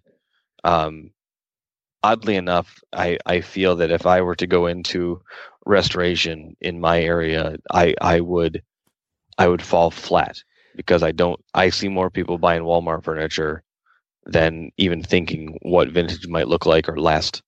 you know, it's it's sad but true. I, I think well, it's a double edged sword, and but that being said, Freddie, you're living it. I, I get to think it. You have to do it. So you you mm-hmm. answer. well, you know, I, I I do agree that not many people understand what quality furniture is, but can you blame them? You know, what examples do we have today? We have Walmart, we have IKEA. You know, everything. you know, while while IKEA has beautiful, sometimes great designs, the structural construction of them is very poor. And if you read the fine print, which is really hard to find, even in around here, it's like Jordan's Furniture, Bob's Discount Furniture. They tell you how long the life expect expectancy expectancy. Oh Jesus, how long the furniture will last for the you know for their lifespan. Okay, so on there, literally on like Bob's Discount Furniture, it says on there the chairs are supposed to last 17 months. The are you kidding me? 17? I want to curse now. 17 yeah. months? Yeah, it's ex- mm. so it's expected that the chairs will loosen up. Possibly the finish will start being degraded. The dining table may get loose. There I have gum that lasts seventeen months. Jesus, in your abdomen. oh my god! And I know the company you're talking about. They advertise here yeah. like seven. I ah. You know, IKEA furniture is the the the rotation of furniture is about every two to three years mm. and that's not every single day use. You know, I, I don't even know if IKEA makes dining room tables because it's just like everything they do, even the kitchen cabinets and anything, they all fail within a couple years. I know people who own them; they look gorgeous from like a museum uh, perspective. From six feet away, they look great, but the minute you start handling it, it's just like, what in the hell did you got here? Okay, it's just like, you know, it was like a Plymouth Horizon, you know, one of those old cars and it's just like, is this even a car? You know? Fantastic reference. Fantastic. So, and you know, my mom had one. So, but and I and I and I ragged on it. I was like, "Ma, what is this? Is this even a car?"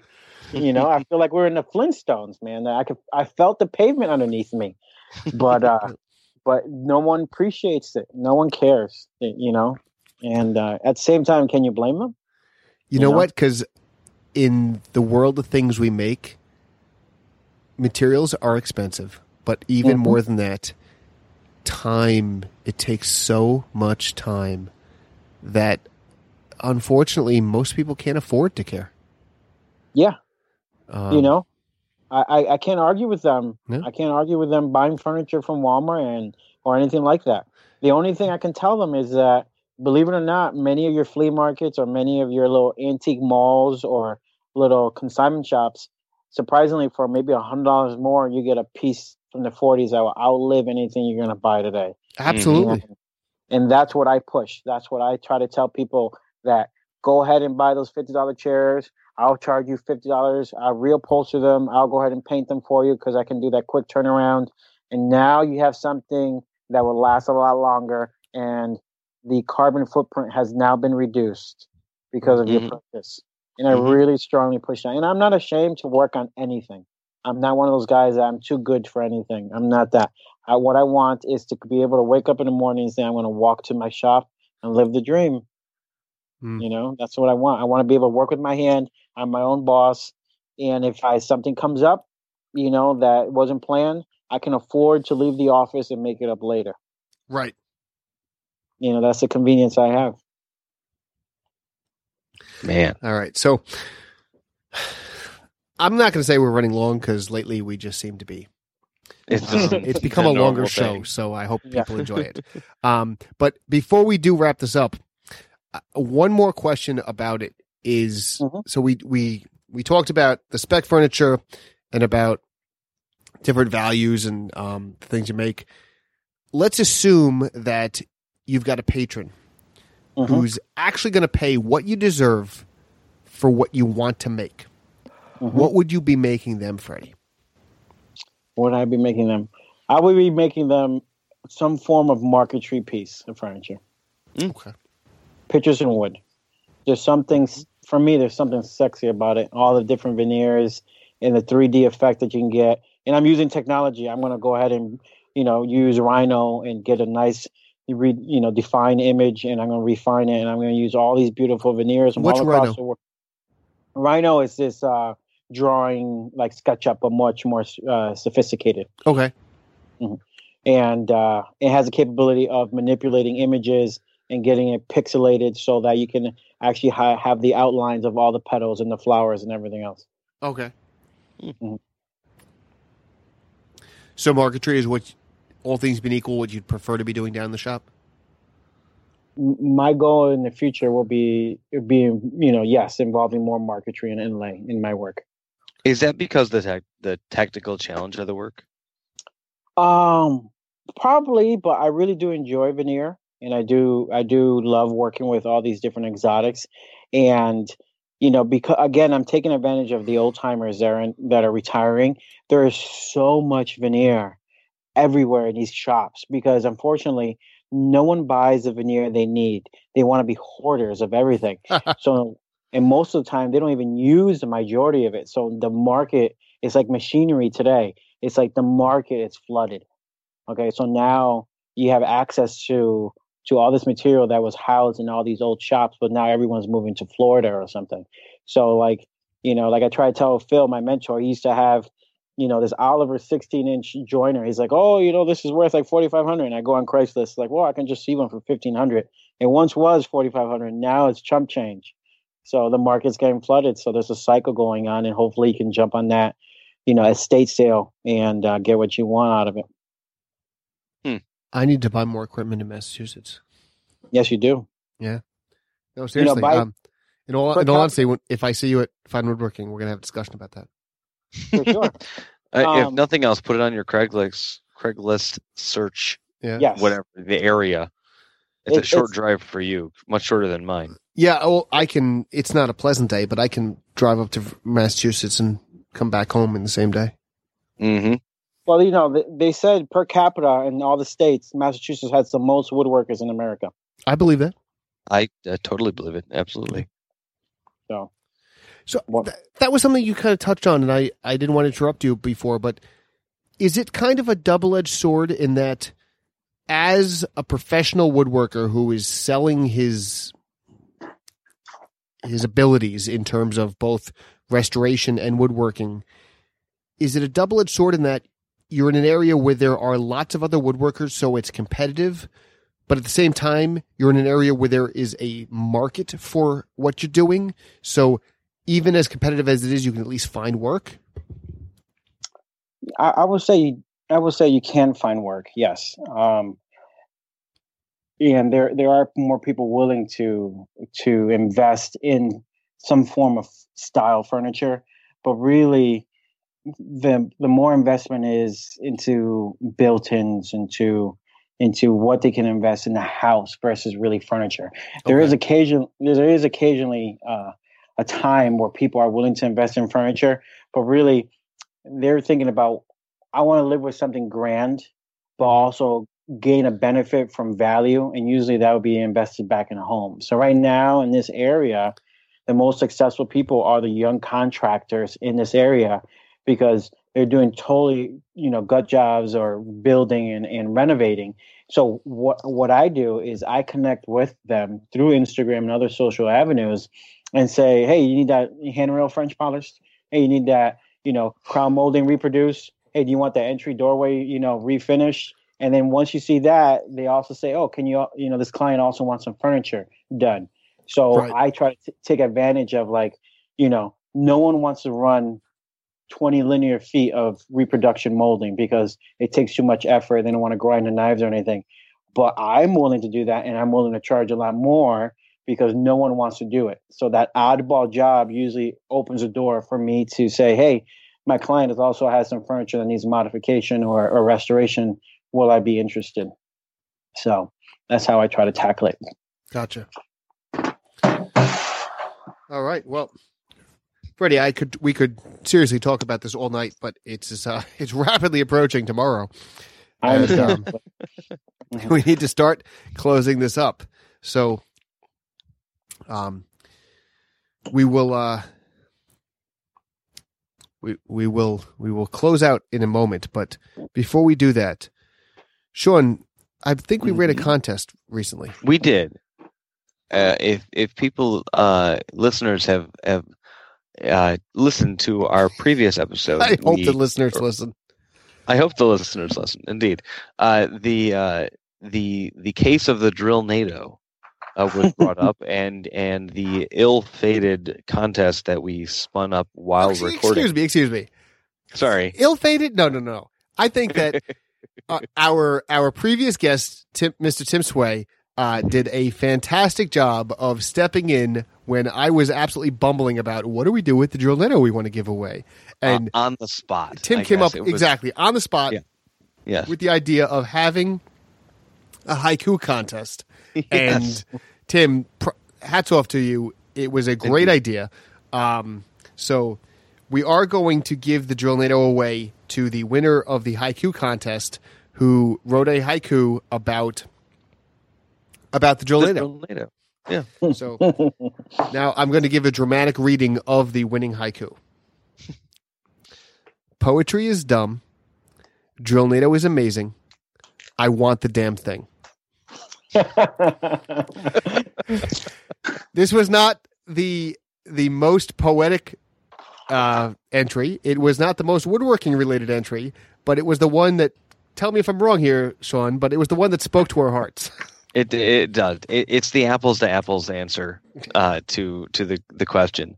It it fit the uh, the judges very well. Yes, yes. So uh, that goes out to to Robanjo, who I will admit I do not know on uh, on the social media, but it is uh, at Robanjo. So I will send you a message after this, and uh, and we'll get you some information, and we'll see how we can send you this DrillNado. So I thank everyone for for joining. I want to thank DrillNado for uh, giving me an extra DrillNado when I was at the woodworking shows, um, and hopefully you'll enjoy it because it's not a panacea for dust at the drill press, but it, it does a pretty damn good job for what it is.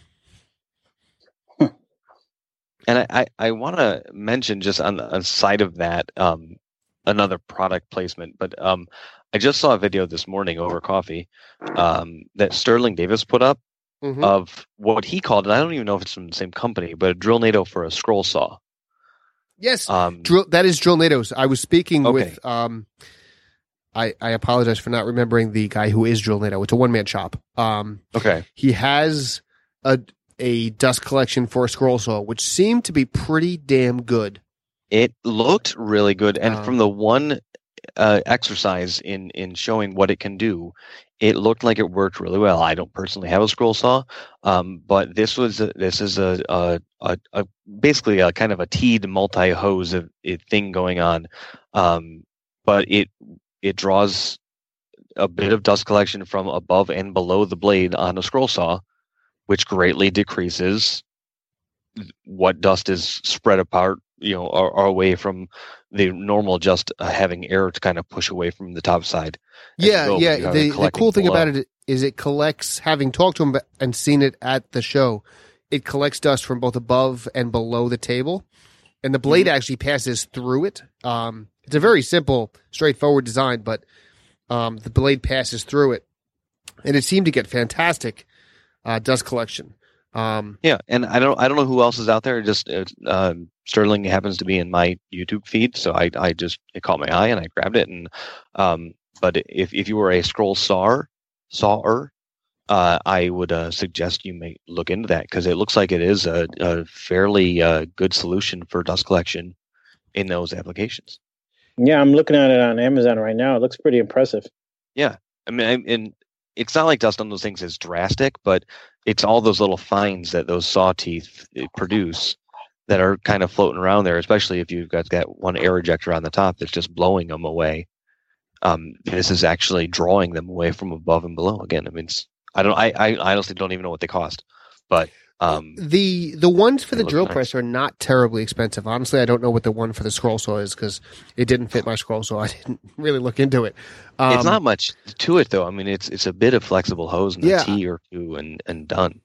A magnetic holder for the. you upper have it up on on Amazon, Freddie. What's what's the price? It can't be very expensive. The ScrollNado is for forty nine ninety nine with Amazon Prime. Yeah, done. Mhm. And you go. you've got it by Tuesday. You know, it's And- like done. Yeah, totally. Speaking to them, they're working on one. I don't know if I'm uh, I'm speaking out of school here, but they're working on one for uh, Delta 14 inch bandsaws.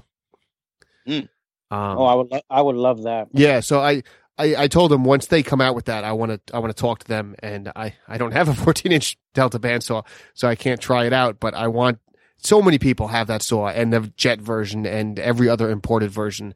That is like le- the ubiquitous bandsaw. So I think that um, if they can do what they're doing at the drill press and at the scroll saw for the bandsaw, that's going to be tremendous. Because while that is the ubiquitous bandsaw, it has terrible dust collection. Oh, god awful.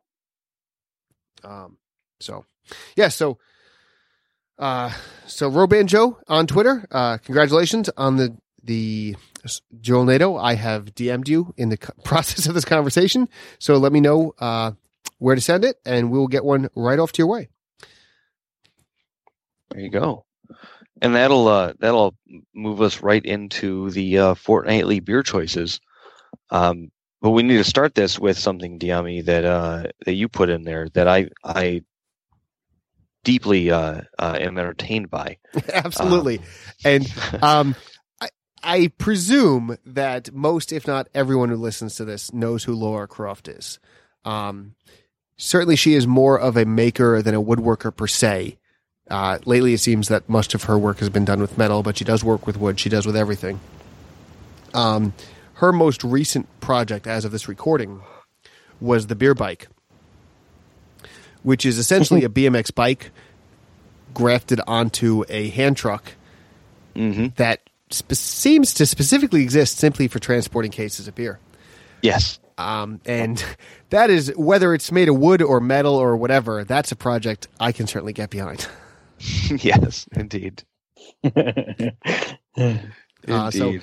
we'll have a link to that in the show notes. And if you haven't watched the video yet, it's a it's a great video. Laura is she's just a she's a phenomenal cinematographer, and her videos are just amazing. So it's a great video, and it's a really fun, amusing project. And if I had a bike and a welder, I'd probably make one too, just to m- bring beer from the beer fridge into the kitchen. So. Um, it, it's just a great, great fun project. So I, I had to share that.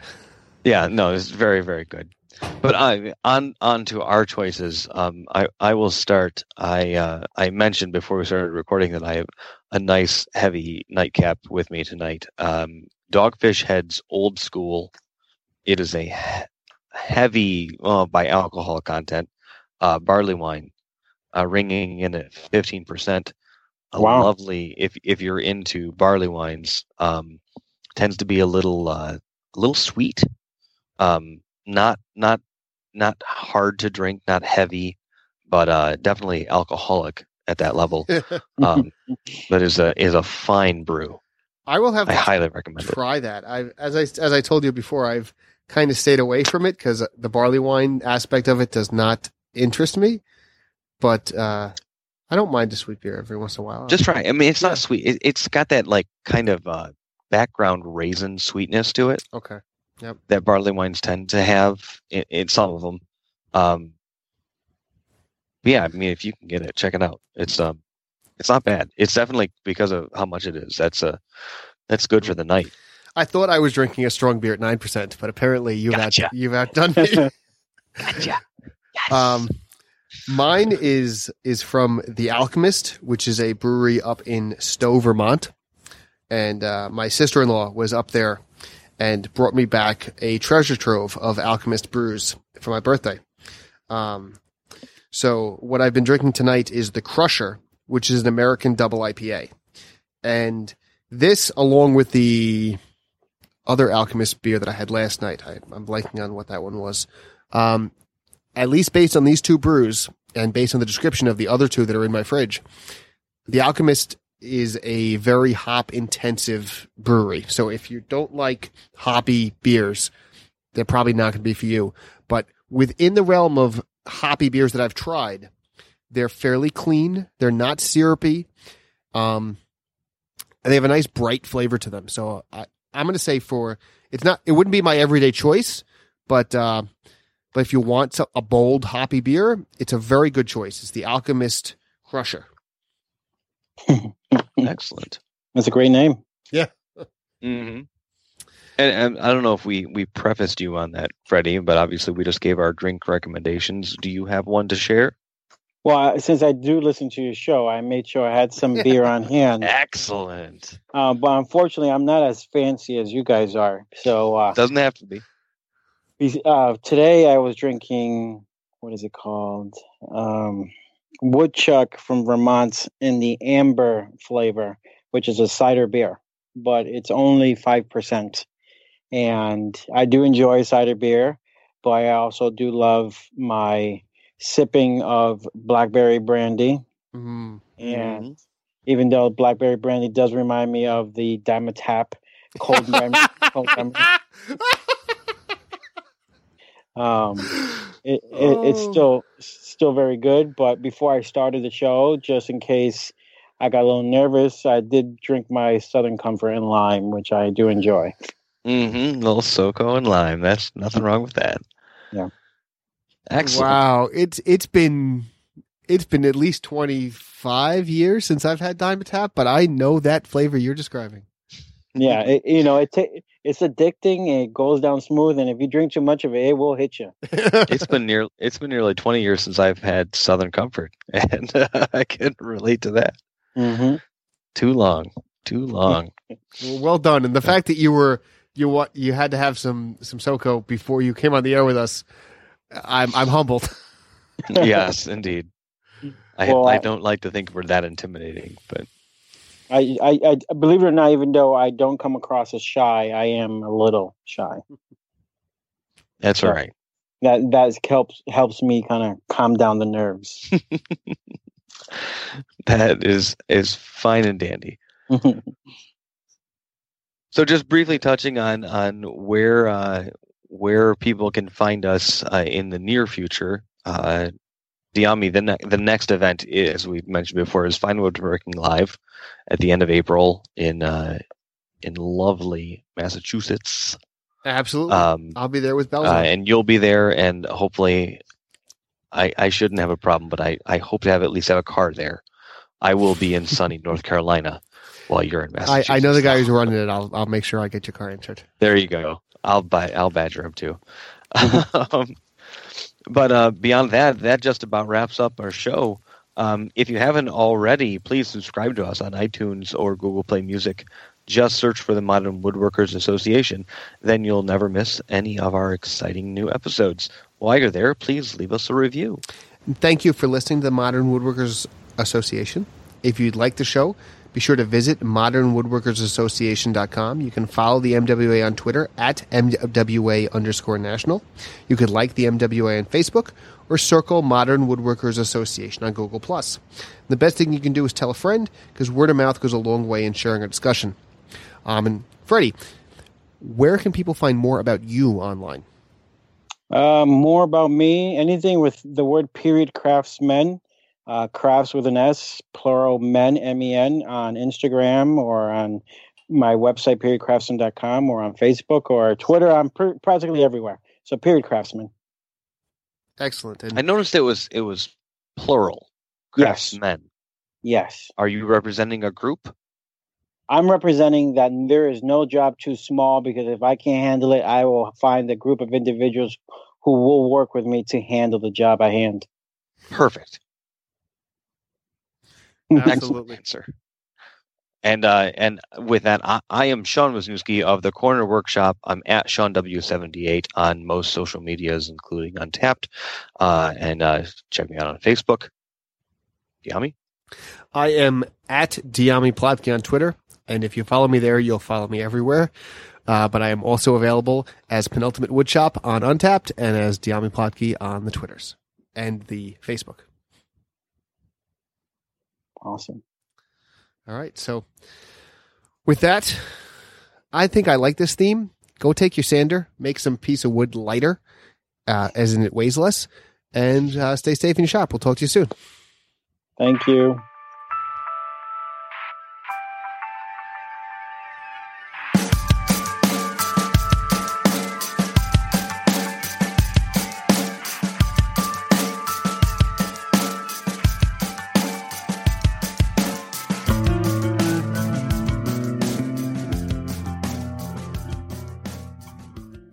This is your geography lesson for the evening.